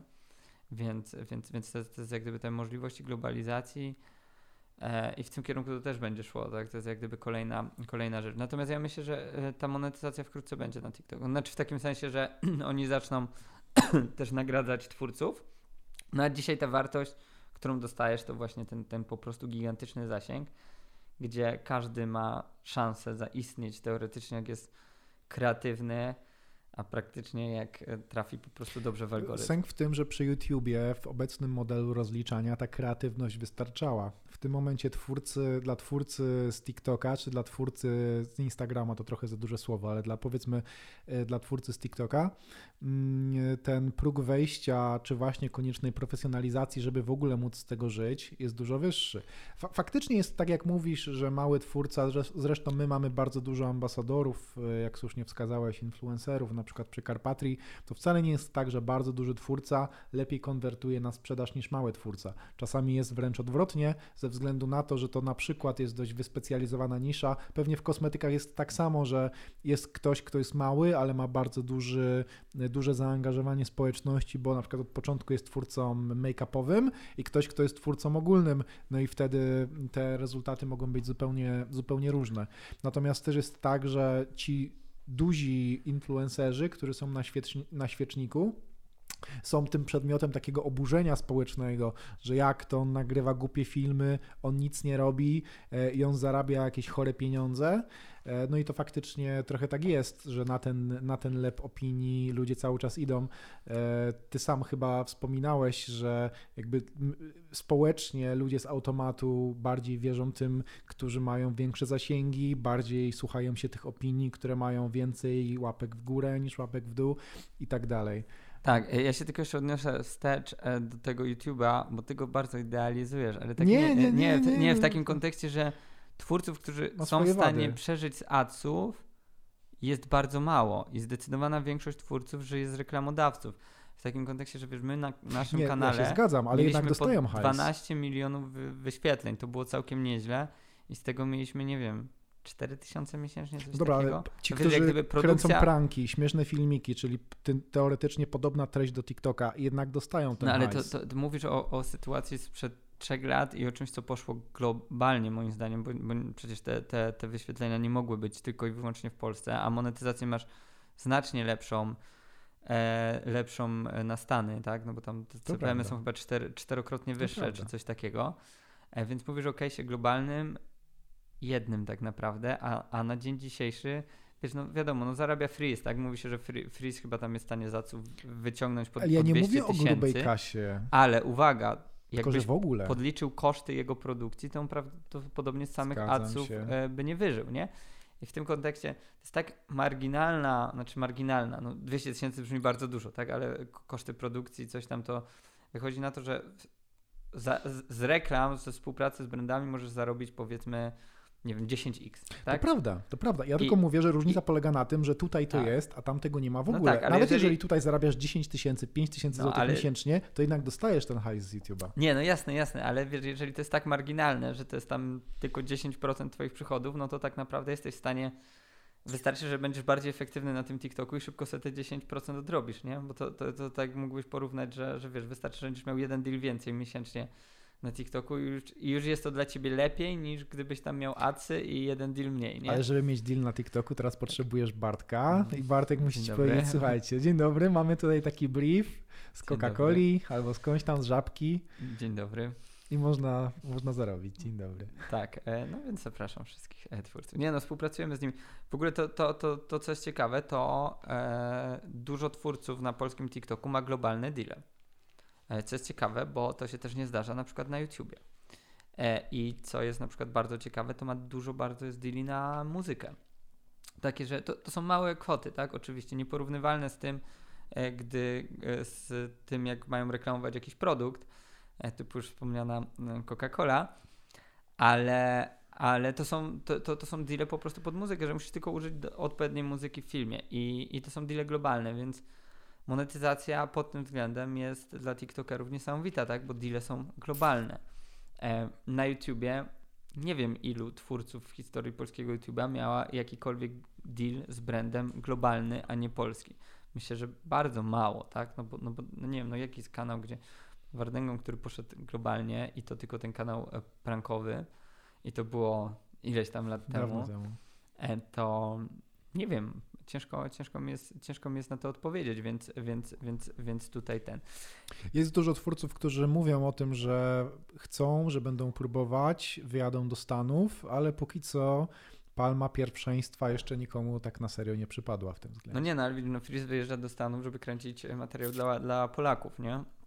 Więc, Pewną pochodną e, może być wzrost, tylko no, dużym problemem no jest tak. bariera językowa. no, Wydaje oczy- mi się, że jednym z niewielu twórców, którzy tej bariery językowej nie mają, jest Stu.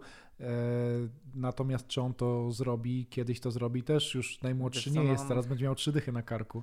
Chyba miał, chyba miał taki, taki, taki plan, ale no nie, moim zdaniem bardzo ciężko. Bardzo ciężko polskiemu twórcy się przebić na YouTubie globalnym. Poza tym, powiedzmy sobie szczerze, konkurencja na YouTubie też jest coraz większa. Teraz zacząć od nowa, jakby Stu jest super popularny w Polsce, ale jak on by miał nagle zacząć zdobywać widzów w Stanach, to on by zaczynał od nowa, po prostu. jest. Bo wie, przyszliby ci Polacy, tak? No, Polacy jak zaczął nagrywać po angielsku, to kanał. musiałby być tak, inny kanał. E, i, i, I robi nowy kanał, no i, i załóżmy, że celem nie jest przeciągnięcie Polaków, żeby słuchali go po angielsku, a nie po polsku, tylko celem jest faktycznie no, dotarcie, żeby go tam gdzieś, gdzieś słuchali Amerykanie. Strasznie trudne. Strasznie trudne. To trzeba, trzeba zrobić coś od zera, tak? Czyli No trzeba, to nie jest takie trzeba... totalne zero, bo wiesz jak to działa. Jakby duże się lepi do dużego, w tym sensie y, świadczenie, nawet tutaj w grę mogłoby wchodzić świadczenie wzajemne. O tutaj Ale- dostaniesz ode mnie trochę wiesz- wiesz, z Polski i tak dalej. Bardzo dużo osób próbowało, nikomu się nie udało, nie? Próbowali? Tak? No, no, no po, po, mówię o Magic of Y, nie? Który No, on no tak, teraz tak. prowadzi kanał po, po angielsku. E, i, a teoretycznie on robi rzeczy, które są bardzo globalne Mhm. i są super wyróżnikiem, tak? No Mhm. bo te sztuczki, mm, no one powinny się oglądać wszędzie, nie, nie tylko w Polsce, nie? Jak gdyby to, to nie jest nic, e, nic przypisanego do, do, do nas.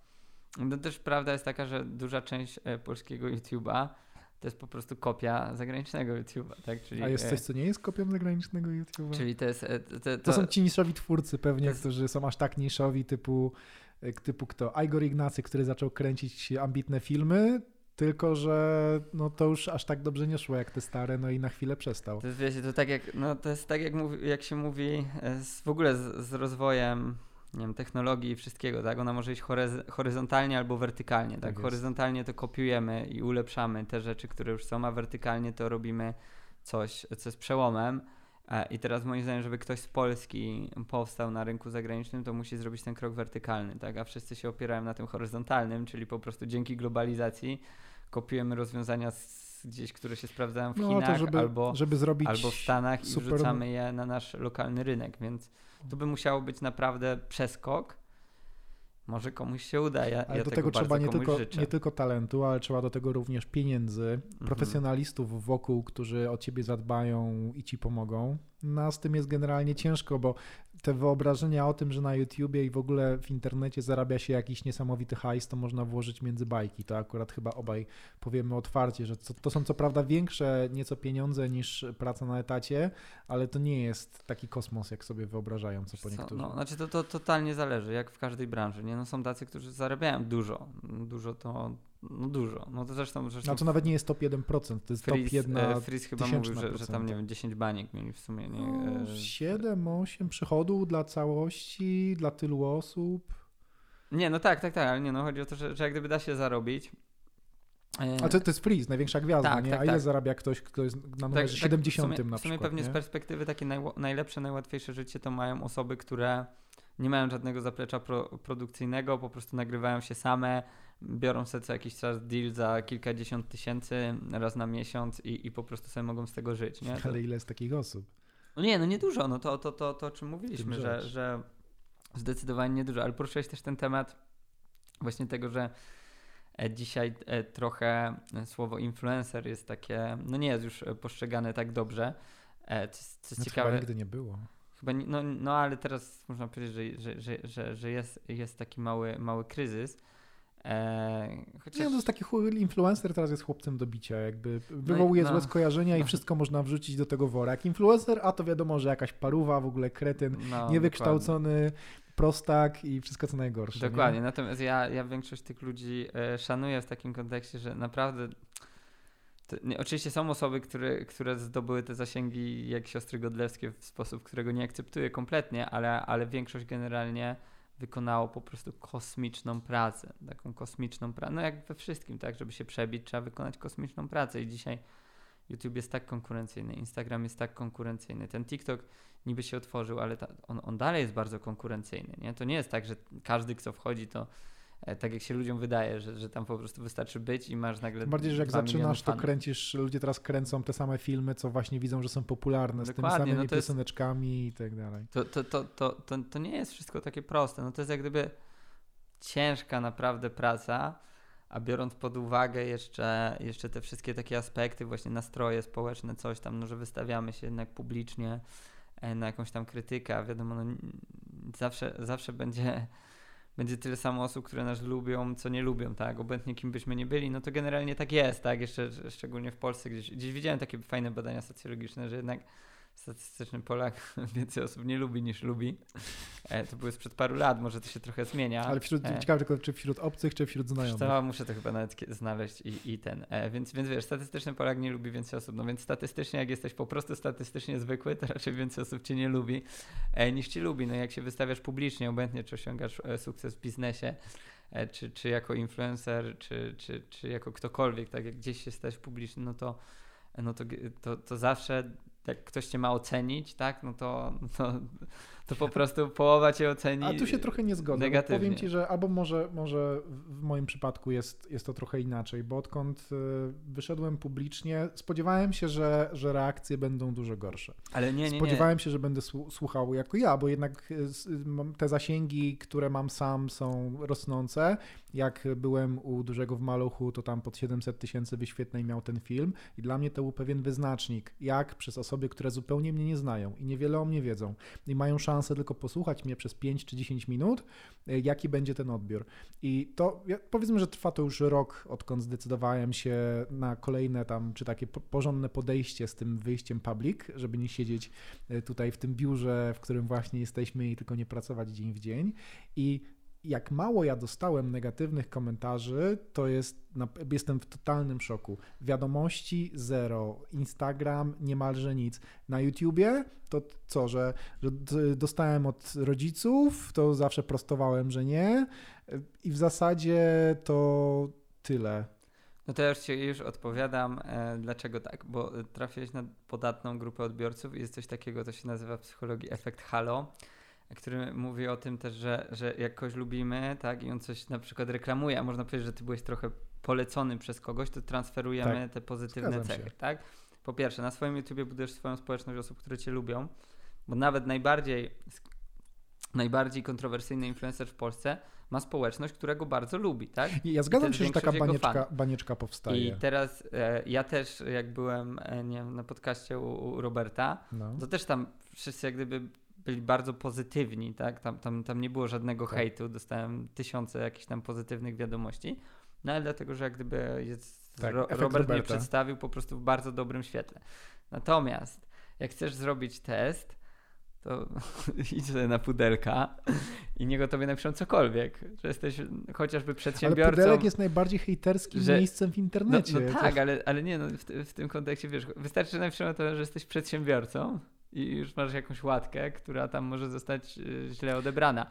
Więc mm, no ja się, ja się nie do końca z tym zgadzam. W sensie póki działasz... A ty mówiłeś 50-50, że jakby dużo się dostaje tych głosów nie, ja negatywnych, mówię... kiedy zdecydujesz nie, się ja, wejść publicznie. Nie, nie, ja powiedziałem 50-50 w momencie, gdyby cię mieli e, ludzie oceniać. Czyli powiedzmy, że wiesz, że że teraz ca, cała Polska ma cię ocenić, nie? W, w, takim kontekście, a nie, nie, że użytkownicy tylko YouTube'a czy fani danego kanału, tak? No bo, no bo wiadomo, że jak trafisz na podatny grunt, no to ci, ci ludzie będą cię, cię lubić, tak? Czyli duży ma, maluchu ma odbiorców. Może po prostu ludzie wcale nie są tacy głupi. No, znaczy no... Wiesz, że widzą, że się ich nie ściemnia. Nie, no, że ktoś ma coś do powiedzenia. Nie, no na pewno, na pewno. Natomiast. No, to jest to, jakby traktujesz tych ludzi uczciwie. Słuchaj, nie jest... sprzedajesz im żadnej ściemy.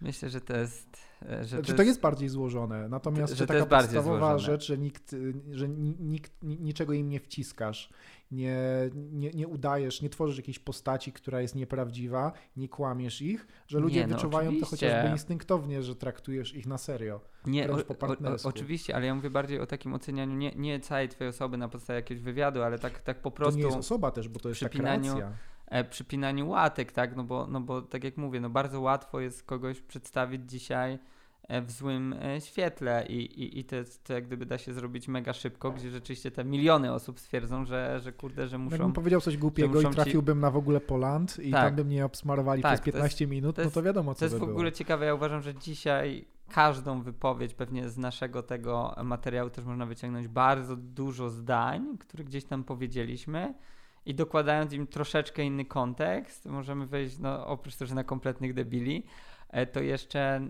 że, że to będzie coś bardzo nie, niepoprawnego, tak? No nie, nie, nie, nie, nie jestem w stanie teraz o tym pomyśleć, ale na pewno by się dało coś Nawet takiego... Jeżeli to nie byłoby całe zdania, to słowa by się powycinało no nie, i no wiesz, słowa, no, no kontekst wystarczy, wystarczy inny, inny, inny nadać, nie? E, zupełnie, nie? Gdzie, gdzie bardzo łatwo jest coś dopowiedzieć, że ktoś jest, ktoś po prostu wychodzi, wychodzi na idiotę.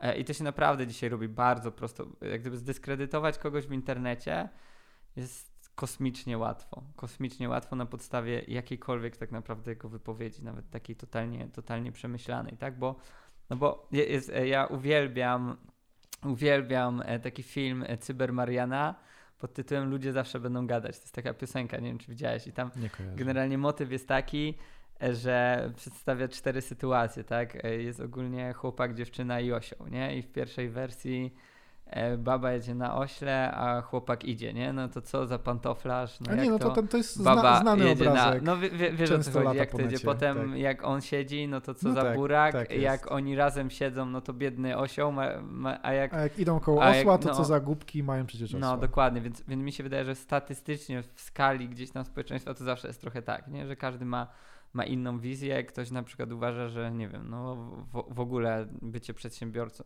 przecież my też mamy jakieś bardzo małe zaufanie złodziej. do przedsiębiorców. Ja się nie dziwię, ja też nie ufam przedsiębiorcom. No, no właśnie, więc wiesz, więc, więc chociażby sam, po, pod tym kątem ktoś cię może po prostu ocenić, tak, że, że jesteś przedsiębiorcą, więc, więc, więc właśnie nie powinno ci się ufać i to już jest jak gdyby jakiś tam powód e, do tego, żeby cię dyskredytować, więc jest, to, jest to bardzo, znaczy oczywiście mega się cieszę, że na razie e, masz same przypadki pozytywne. Ja raczej też mam same większość przypadków pozytywnie. No bo my jesteśmy fajne, e, nawet chłopaki, które ciężko pracują i w tym nie ma żadnej ściemy. No ale bardzo łatwo jest nas zdyskredytować, naprawdę, uwierz mi, bo ja, bo ja po prostu znam historię, tak, bo my dużo współpracujemy z influencerami, którzy uważam, że robią bardzo fajne rzeczy, bardzo dużo dobrego i zostali totalnie zniszczeni.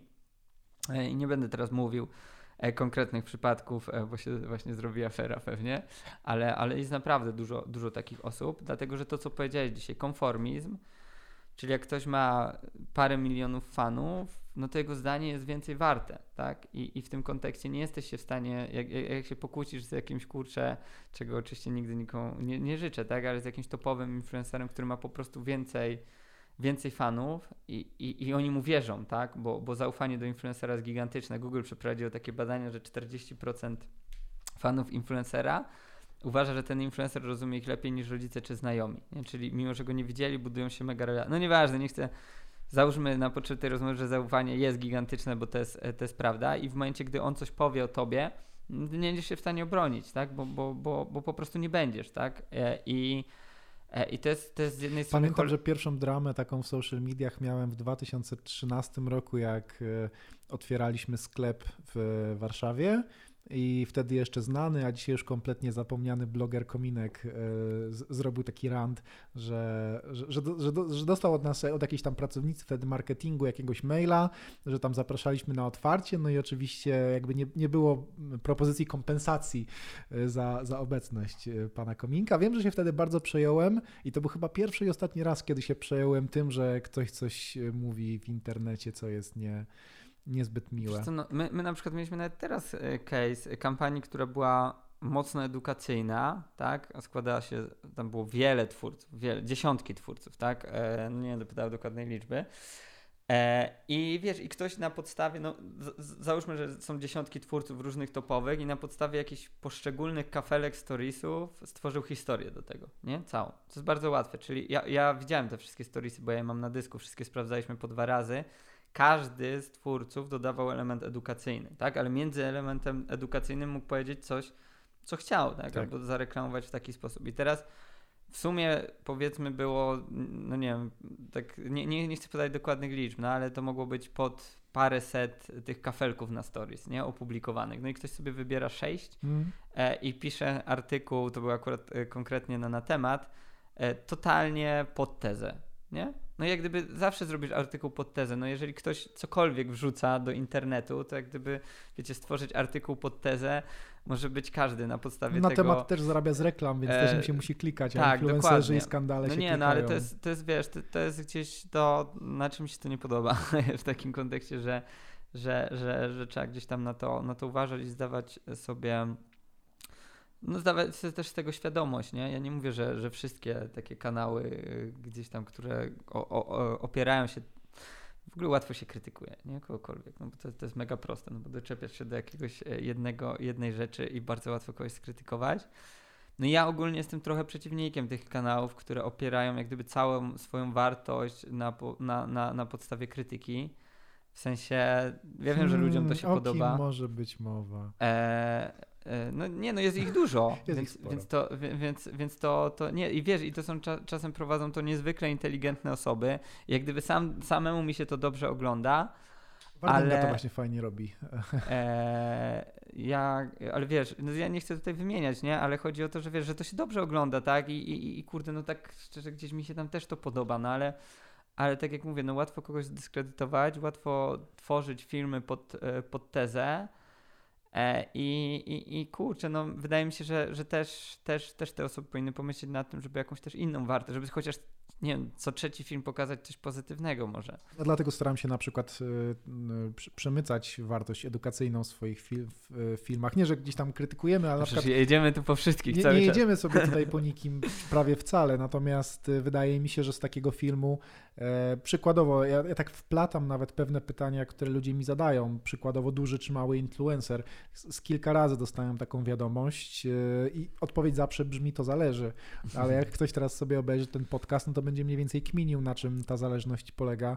I, tak. a, a, bo my jeszcze nie przyda. odpowiedzieliśmy na to, że bo akurat duży czy mały my mówiliśmy w kontekście nowy czy stary. Tak, nie nowy czy, stary, czy duży, mały jeszcze. Czy... Duży czy mały to jest, to, jest, to, jest, to jest jeszcze ciekawszy temat, ale to, to, to nie wiem, czy, czy, czy chcemy Teraz jakby tego... ktoś to wyciął, to mógłby ci zro zrobić e, e, bardzo tak. hejterski film na twój tak, temat. Tak, tak, tak. Nie wiem, czy chcemy w niego wchodzić, natomiast, natomiast rzeczywiście my na przykład widzimy, że mali bardzo fajnie nam konwertują tak stricte sprzedażowe, nie? nie są przykłady no osób... i są bardziej skłonni do tego, żeby iść na przykład w deale afiliacyjne i, i wtedy dają z siebie trzy razy więcej, żeby, żeby faktycznie dowieść, no bo też nie mają specjalnie alternatyw, bo duży jest zepsuty, bo on już miał ten deal z tą kolą i on wie, ile można zapłacić za jaką ilość pracy, nie? Więc on teraz z łóżka nie wstanie za mniej niż dychę. Co więcej, mi się wydaje, że ci duzi no już przesadzają z ilością e, też reklamowanych produktów. Ktoś kiedyś policzył, że w tydzień chyba Jessica Mercedes e, 200 oznaczeń produktów zrobiła na stories, nie? Oczywiście nie mówię, że to wszystkie były komercyjne współprace, ale jeżeli ona oznacza wszystko,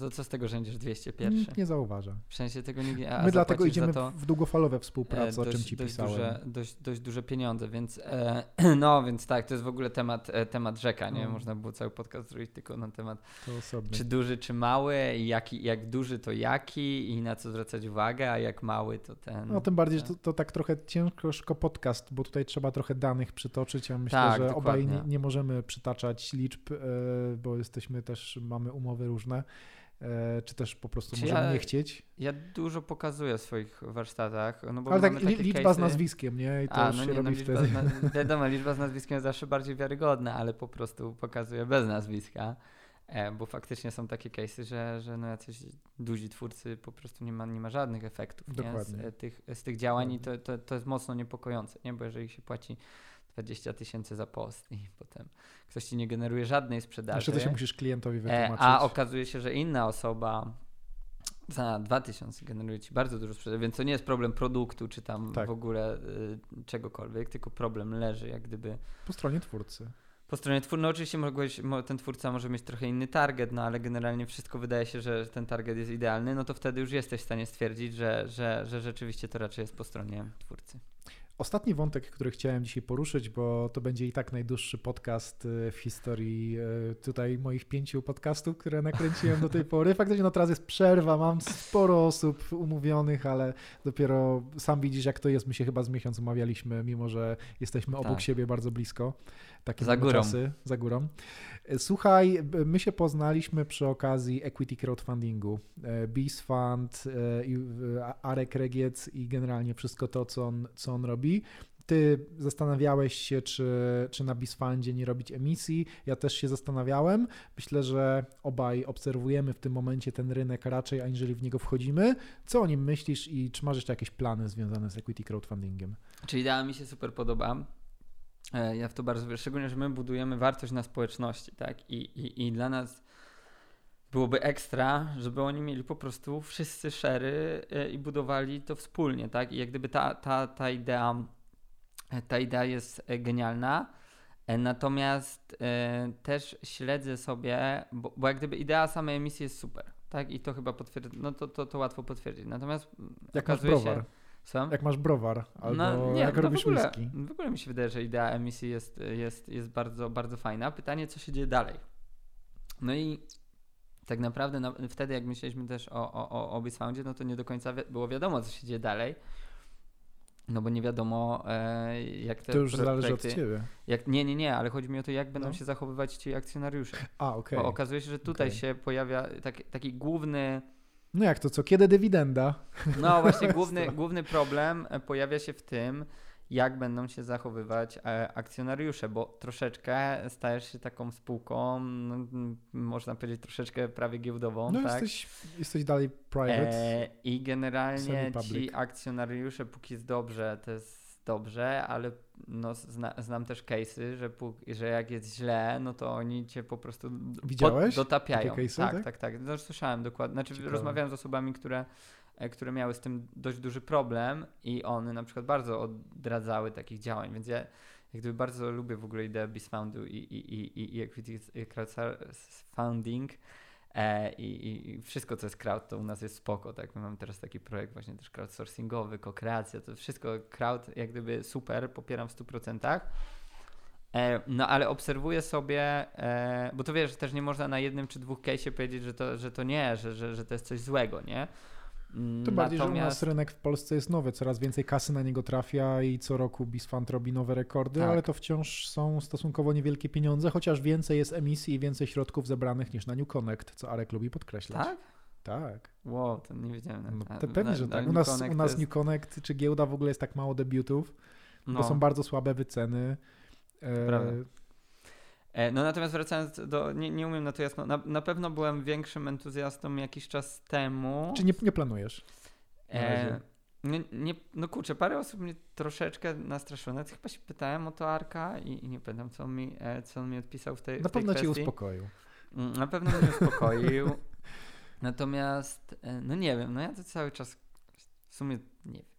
W sumie chciał, wiesz co, tylko że ja, my tak naprawdę nie, nie, nie, nie, chcieliśmy nigdy pozyskać pieniędzy, tylko chcieliśmy zrealizować ludzi, żeby oni mhm. się czuli częścią tego projektu. Tak. E, czyli, czyli w tym kierunku. Czyli takie, tym, takie opcje kier... Tak, takie opcje. No, no zresztą ja w ogóle jestem fanem tego modelu e, Silicon Valley, że tam wiesz, że tam każdy ma po prostu opcje na udziały i wszyscy jak gdyby tworzą tą firmę i faktycznie twój performance w firmie jest tymi, e, jest nagradzany udziałami. Ja to też bardzo myślałem, jak to wprowadzić. E, natomiast tam, tam jest z paru powodów łatwiej. Tam jest po pierwsze łatwiej, dlatego że e, ludzie wtedy rzeczywiście są w stanie pracować za darmo za te udziały. Tak? W Polsce by się to nie udało z paru powodów. Po pierwsze, dlatego, że jeździsz sobie po tej Dolinie Krzemowej i widzisz te chaty za 5 milionów dolarów i, i słyszysz, że to jest. Ktoś był po prostu 70. pracownikiem Facebooka i ma teraz 10 milionów dolarów. To mają super giełdę. E, no, no nie, no ale właśnie w tym, w tym no. kontekście mówię, nie, że tam jak gdyby się widzi ten sukces. Tam jest to story, że faktycznie ktoś, y, no tak. nie wiem, narysował tą grafikę, tak, tak, za friko w holu Facebooka i został miliarderem, tak, albo zrobił coś tam i, i, i miał z tego korzyść. W Polsce ja nie znam takich case'ów. Nie, że ktoś był mega zaangażowanym pracownikiem, e, był, e, był, był exit i, i on na tym jakieś po prostu zarobił e, gigantyczne pieniądze. Wiem, że chyba w znanym lekarzu mają fajne paki, ale to dopiero jest Ale to, no, ale to są jakieś po, pojedyncze, no, tak, no, pojedyncze no, case'y. Pojedyncze case'y, nie? Więc tutaj jest no, jeden, jeden problem jest Myślę, taki... że polscy miliarderzy dobrze wynagradzają swoich topowych menadżerów. To o tym się nie słyszy, bo to nie jest sekcja, tak, ale, ale jakieś tam ale nie, ale nie ma exitów, tak nie ma exitów. Wiesz o co chodzi? Wynagrodzenie, właśnie ja o tym mówię, że ja mówię o, o tym w kontekście zrezygnowania opcji, z e, wynagrodzenia tak. praktycznie w celu budowy większej wartości, nie? W celu myślenia o takim exicie, więc w Polsce po pierwsze nie ma takich exitów tak. za dużo. No bo to pasuje do modelu VC, gdzie nawet na, na etapie kolejnej Dokładnie. inwestycji możecie wykupić yy, Dokładnie. Fundusz, po pierwsze nie? nie ma exitów, po drugie ludzie gdyby mentalnie nie czują tego, nie, nie czują tego, że że, że, że w sumie jak sobie przeliczą, tak, no to na przykład pracując przez rok po jakiejś tam niższej stawce mają potencjał, na, no nie czują tego, ale to, to no bo tego nie ma. Nie czują, bo tego, bo tego nie ma, nie? Więc ja jestem jak gdyby totalnym fanem e, tego, tego, tego co, tam się, co tam się dzieje e, w Stanach i jak to tam wygląda i rzeczywiście jak to niesamowicie angażuje ludzi, tak, bo każdy się czuje właścicielem projektu i pod tym względem crowdfunding w ogóle wow, e, genialny. No ale, ale właśnie pewnie też e, w Polsce, przez to, że, że ludzie trochę tego aż tak nie czują jak, jak gdzieś w Stanach, no to też trochę inaczej, inaczej się zachowują. Plus, moim zdaniem fajny by był właśnie taki crowdfunding, jak my byśmy mieli faktycznie wizję tego, jak tych ludzi potem zaangażować w budowę mhm. tej spółki wspólną. Mhm. E, no, bo, no bo tak po prostu pozyskać i mieć tylu akcjonariuszy, jak my nie, nie, nie, nie, no nie mamy ciśnienia, żeby pozyskać e, akurat tych pieniędzy no to, no to nie wiem, czy to jest, e, czy to jest, e, czy to jest najlepsze rozwiązanie. Znaczy... Ja sobie obserwowałem te dotychczasowe emisje, no i tam masz tak, na pewno były restauracje, bo sam w Edareda zainwestowałem mhm. i tam koncepcja była taka, że masz stałą zniżkę, Spoko, ale ja przez te, to było chyba ze dwa lata temu, albo coś takiego, 18 miesięcy temu, ja byłem w Ed- Edzie Redzie raz od tego czasu. Nie? Zadziałało? Niespecjalnie. Na pewno piwo, whisky, tego typu projekty to są te, które najwięcej kasy dostały, e, zarówno na Bisfundzie, jak i na Crowdwayu i to faktycznie też w Europie Zachodniej, czy, Jestem czy tu jest mnóstwo tych takich Udziałowcem browara Brodacza. Brodacza, widzisz, no dokładnie, pozdrawiamy Tomka. Tych, y, te, te, faktycznie jest dużo takich success story, że na tej kasie crowdfundingowej ludzie zbudowali całe swoje firmy, ci, całe swoje browary. E, No, największa wartość, znaczy nie w ogóle, wa- e, bo ja nie pi piwa prawie w ogóle, nie? no, no właśnie Nie, tak ale nie- myślałem, nie? Ale, ale, no, ale mam. A, a, autent- Ja piłem raz wtedy, jak autentyczny, byliśmy Autentyczny case, e, e, który. Że, że browar brodacz, że mając nawet jedną akcję browara brodacza, możesz powiedzieć na przykład dziewczynie, że jesteś współwłaścicielem browaru. I to, i to jest Dobra. warte. I restauracji. I to jest tak. warte wszystkiego, tak? Że ogólnie czym się zajmuję? No wiesz, no tutaj mam Inwestor- browar, jestem tu inwestuję w browar, tu inwestuję w restaurację, więc pod tym względem ta wartość jest e, gigantyczna. Znaczy, nie, tak, tak serio, ja naprawdę nie piję piwa. Znaczy akurat e, browara brodacza piłem kiedyś, chyba wtedy nawet Tak, tak, tak, razem tak. piliśmy. No ale to kiedy to było? Dwa lata temu. E, ale od tego czasu może wypiłem z trzy browary, nie? No. Przez, przez dwa lata. No, nie wiem, czy to chyba akurat nie był ani jeden browarem brodaczem. Mm, No ale co, ale, ale podoba mi się jak gdyby... e, Ja tu chyba, chyba inwestowałem w Foundera. E, To jest, to jest też ciekawe, bo to jest, e, to No. jest w, ma, w market, Rzucić trochę kasy koledze. to jest, polecam wszystkim książkę Kahnemana na temat tego, jak my podejmujemy decyzje, Tak, że no wiesz, system 1, system 2 e, i, e, i rzeczywiście, że, że, że, że zazwyczaj podejmujemy na podstawie po prostu skojarzeń, tak? Czyli jak ja się zapytam was, czy warto zainwestować w Teslę, to wam się skojarzy Że nie inwestujecie w Tesla, tylko w Elona Muska. tak, inwestujecie w Elona Muska i w ogóle w hot startup i nikt nawet nie spojrzy na jakieś tam wyniki. Lepiej, żeby nie e, patrzył. No, lepiej, żeby nie patrzył, ale zainwestuje po prostu w skojarzenia, nie? że są pozytywne. Ra raczej, no oczywiście ktoś może mieć negatywne, może kupił i, nie działa. Ja mam pozytywne, jak, jak gdzieś tam jeździłem Teslą, no to, no to jest, jest, wygląda to kozacko, mam pozytywne skojarzenia. E, natomiast, e, natomiast no, no tak, no, a, a w drugim systemie, jak się kogoś zapytasz, ile to jest 47 razy mm, 35, no to już nie ma raczej skojarzeń, tylko po prostu musi zacząć myśleć i, i, i, i to liczyć. Więc w tym, w tym kontekście e, wydaje mi się, że często te decyzje e, crowdfundingowe mm, opierają się na tym systemie jeden, jeden tak, że lubię gościa, który to stworzył, podoba mi się, co robi, więc zainwestuję w tą firmę trochę, nie? To, to wiesz, że ja... że On tą firmę- 645. No. Chwilę mi zajęło, żeby cię jeszcze słuchać. No. To, to, to mema trzeba mi z Tak. tego, z, z Cats Vegas. tak, tak, tak, dokładnie. Słuchaj, e, nie no bo tak, bo, bo poza tymi przykładami, o których mówimy, to tak naprawdę było tych emisji całkiem sporo, ale poza jeszcze, jedną jeszcze jedną Kraków, rzecz ci przerwę. no, Myślisz, że jak ktoś inwestuje, bo tam większość inwestorów jest bardzo rozproszonych, myślisz, że Tak. oni na, e, właśnie też w jakim stopniu myślisz, że oni liczą na jakiś tam zysk? no, zysk jest najczęściej emocjonalny, jak w przypadku Wisły Kraków, gdzie No. pierwsza emisja była na wielkiej fali emocji i się powiodła i dozbierali w 24 godziny cztery bańki, ale druga, kiedy te emocje już opadły, oni się chyba zatrzymali na dwóch i do czterech już nie doszło. Mhm. Więc y, No. widać, że ta wartość ma trochę inny, inny charakter w tym No, wypadku. tam, no mi, Czy- mi, to się kojarzy trochę e, z tym, że na TikToku na przykład masz takie wirtualne gifty. Nie wiem, czy wiesz, ale ten rynek to jest 5 chyba No miliardów tak trochę dolarów jest. w Azji, tak? Czyli kupowanie sobie wysyłasz- czegoś, skórki w CS-ie, no to No. mniej więcej jest... No, no, ale to jest właśnie next level skórek w CS-ie, bo, bo ta skórka w CS-ie to chociaż jest tą skórką w CS-ie, a tutaj jest coś, co ci, znaczy... I, Nie no, tak, wieszasz sobie na ścianie tak, tak, tak, certyfikat. tak, tak, certyfikat, znaczy k- crowdfunding tak, ale te wirtualne gifty. gifty to jest następny level, Tak. bo, bo to znika, e, tego nie masz po, po, po minucie, nie? W sensie to jest tylko, to jest... e, Słuchaj, no jeżeli są ludzie, którzy bardzo. w Candy Crush Sadze kupują jakieś tam bonusy, żeby łatwiej przechodzić im było etapy, no to czemu przecież mieliby to nie jest kupować? Gigantyczny, gigantyczny rynek, No nie? właśnie. Mm, no. Sęk w tym, że spójrz jak teraz to jest proste, jak jeszcze masz spiętego Apple Pay'a. To są dwa kliki Tak, tak, i, tak, tak, tak, i już, już akurat w danej chwili mogłeś to zrobić impulsywnie, ale już tego nie Tak. cofniesz. No to y, zaraz, zaraz przejdziemy e, krok dalej do tokenizacji ludzi. O, to, to, jest, to było jest- też sexy jakiś czas temu. to jest next Wiem, że- level step, a ja dalej wierzę, że to się, że to się stanie. Nie, no ja też E, sądzę, że to jest, że to jest możliwe. Słuchaj, dla mnie na przykład taka wizja, że tak jak ja się wymieniam karteczkami w e, szkole podstawowej. A widzisz, Rahima jeszcze nie zapraszałem. Nie, nie wiem, czy, czy kojarzysz. E, kojarzysz, nie? Kart, no, karteczkami się wymieniało, no to, że będziesz się wymieniał na apce dwiema fashion za trzy Jessiki. Totalnie to jest, totalnie wpisuje we wszystkie te trendy tych wirtualnych giftów, tego szału, tej nowej wartości, zdefiniowania po prostu wartości, tak? E, I, i, i moim zdaniem totalnie, że, że ty masz jakieś tam 50 stew, a ktoś ma 10 dubieli, a ktoś ma, kurde, 8 frizów i w ogóle sobie pokazujecie gdzieś tam, kto ma ile i, i, i, i więc ja, ja e, nie widzę, e, znaczy ja bardziej wierzę e, w taki w taki model, gdzie my inwestujemy właśnie emocjonalnie w te osoby, żeby jak gdyby mieć ich część, a nie finansowo. Czyli jak gdyby nie liczymy na zyski, to, to, to, to nie zysk ma być wartością, tylko po prostu to, co w grach. Dokładnie ten sam mechanizm, co w grach, tak? No po, po co? No, po co chcesz mieć wyższy level na, na, na, na tym jakimś tam Candy Crush? Nie grałem w to nigdy, ale, ale no wiem, jak gry wyglądają e, i, e, i po co chcesz mieć ten, e, ten, ten wyższy level, nie? Żeby po prostu gdzieś tam zaspokoić jakieś tam swoje, swoje potrzeby, które idealnie się dzisiaj wpisują w ten trend e, świata wirtualnego.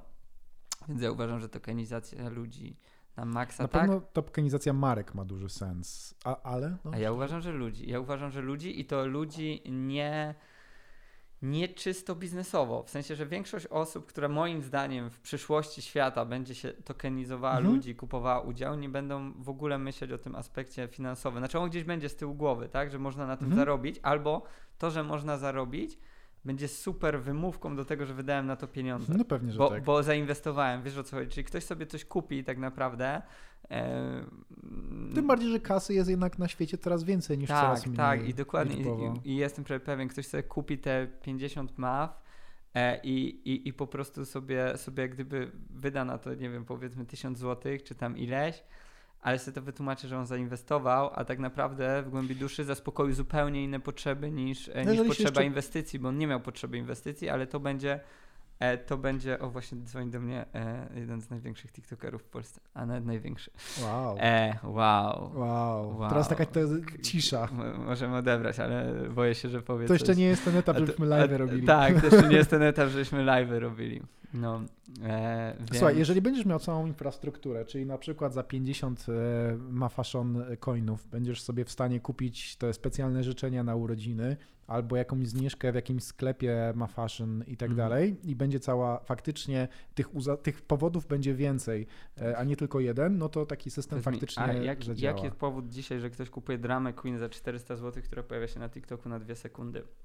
I to w e, Sam wielkich, wiesz, wielkich ilościach. Znaczy, ja dokładnie wiem, jakie są, jakie są powody, natomiast one są normalnie niezrozumiałe i, e, i, i naprawdę wierzę totalnie w tokenizację totalnie, ale na zupełnie innych zasadach niż wszystkim e, się, niż wszystkim się wydaje. Nie? Więc jakbym miał coś powiedzieć, jaka jest taka rzecz, którą uważam, że właśnie wszyscy myślą do tokenizacji ludzi, myślą o tym, że to będzie inwestycja w człowieka, także będziemy inwestować młodego sportowca, żeby ten, to ja totalnie, to, to, to będzie usprawiedliwienie tylko i wyłącznie naszej decyzji, moim zdaniem, a zainwestujemy w niego, bo, bo nie wiem, bo chcemy mu pomóc, bo coś tam, bo coś tam, bo coś tam, bo coś tam.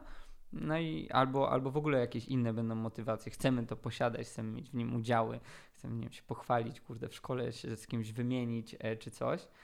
E, natomiast, natomiast no oczywiście będzie jakieś, jakaś część osób, która będzie sobie na tym spekulować i, i, i robić z tego biznes, ale dla większości jak gdyby ten aspekt, że, że to jest lokata powiedzmy kapitału, to jest, e, to jest usprawiedliwianie.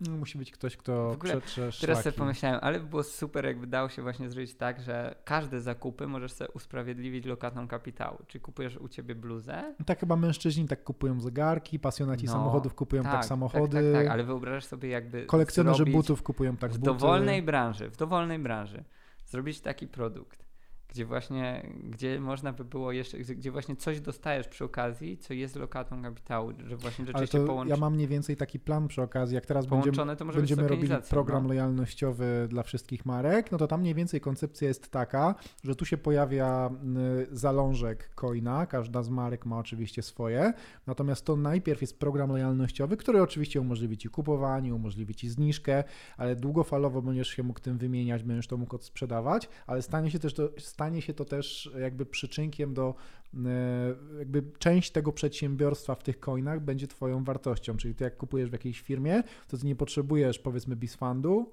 tylko ty jak dostajesz te coiny, to one tak naprawdę są ekwiwalentem bardzo małej, ale jednak wartości tego przedsiębiorstwa.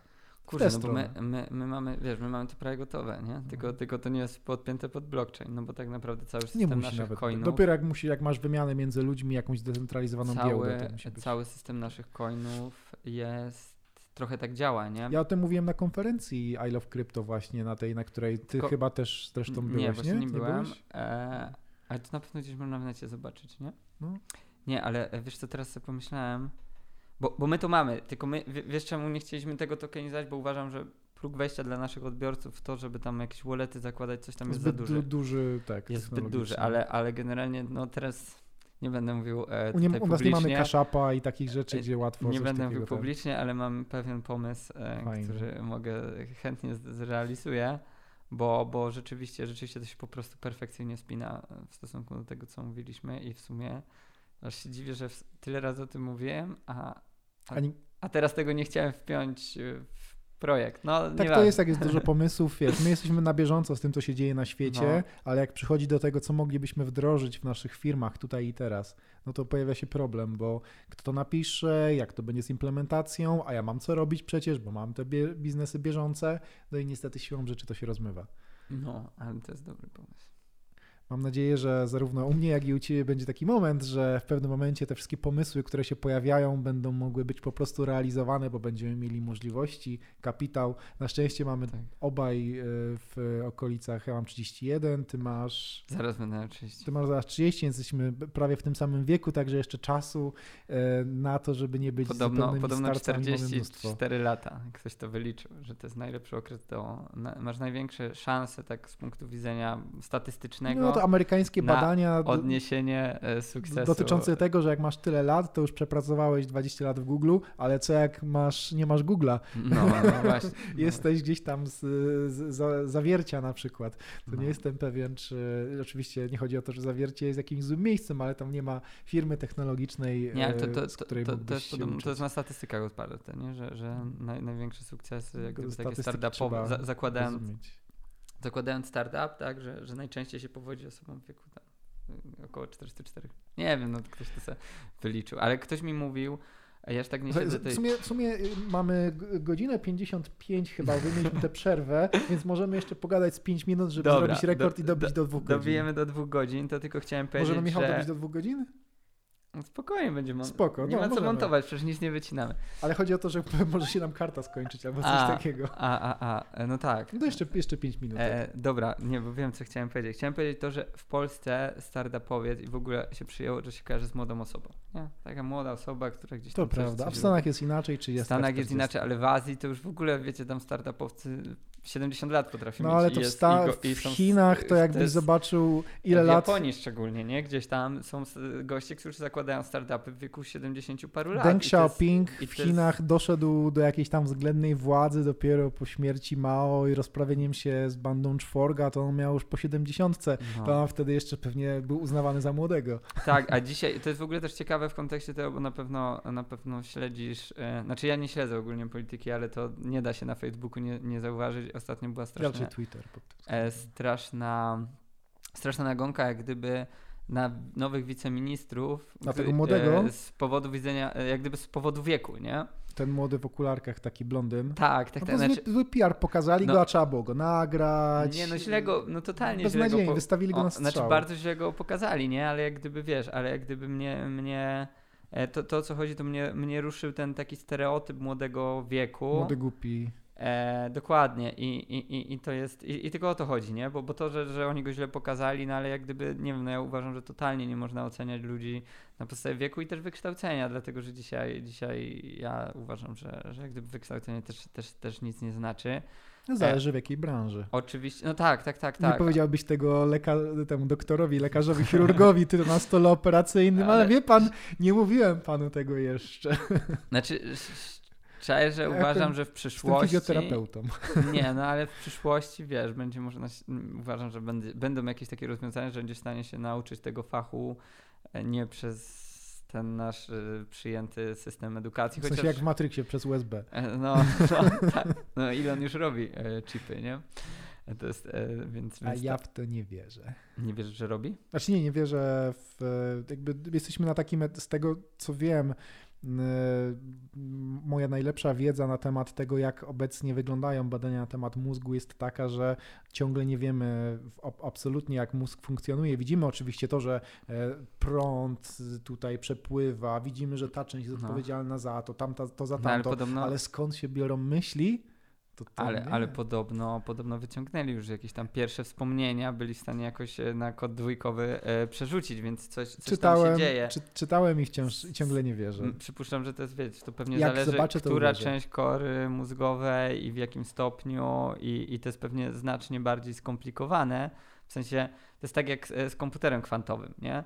Że super, on jest tam x tysięcy razy szybszy, czy, czy, czy nie wiadomo ile, no ale jest znacznie szybszy, ale na dzień dzisiejszy tylko do bardzo określonych No algorytmów. Google bo się on- tam pochwalił, to Google, Google się Tak, pochwalił, że Google mają, się nie? I tam no też bo- duża krytyka była, że, że to taka ściema, że, Nie, tylko, no bo- no że bo niby nie mają tak naprawdę. że to Nie, jest to mają, że to nie moim zdaniem, to. moim zdaniem mają i to chodzi o to, że, że wiesz, że jak gdyby on jest znacznie szybszy, tak? Bo, bo jak gdyby no w ogóle przejście z systemu dwójkowego na, na kwantowy, znaczy z elektroniki na kwantowy, to, to, to jest kosmos, nie?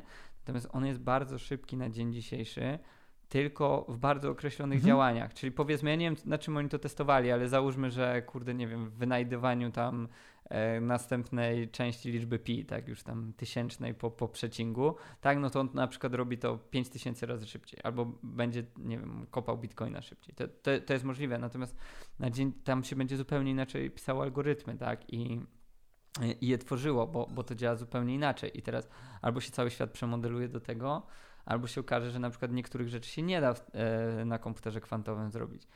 E, znaczy, nat- natomiast te moce obliczeniowe są już takie, że, że tam wiesz, tam postawić jakieś sieci neuronowe. No wiem, e, Gdyby się dało i sztuczną inteligencję, to, e, to, no to nie chodzi o bitcoina, ale to w ogóle wiesz, byśmy tu mogli rozmawiać jeszcze z dwoma naszymi wirtualnymi kolegami, którzy by byli po prostu.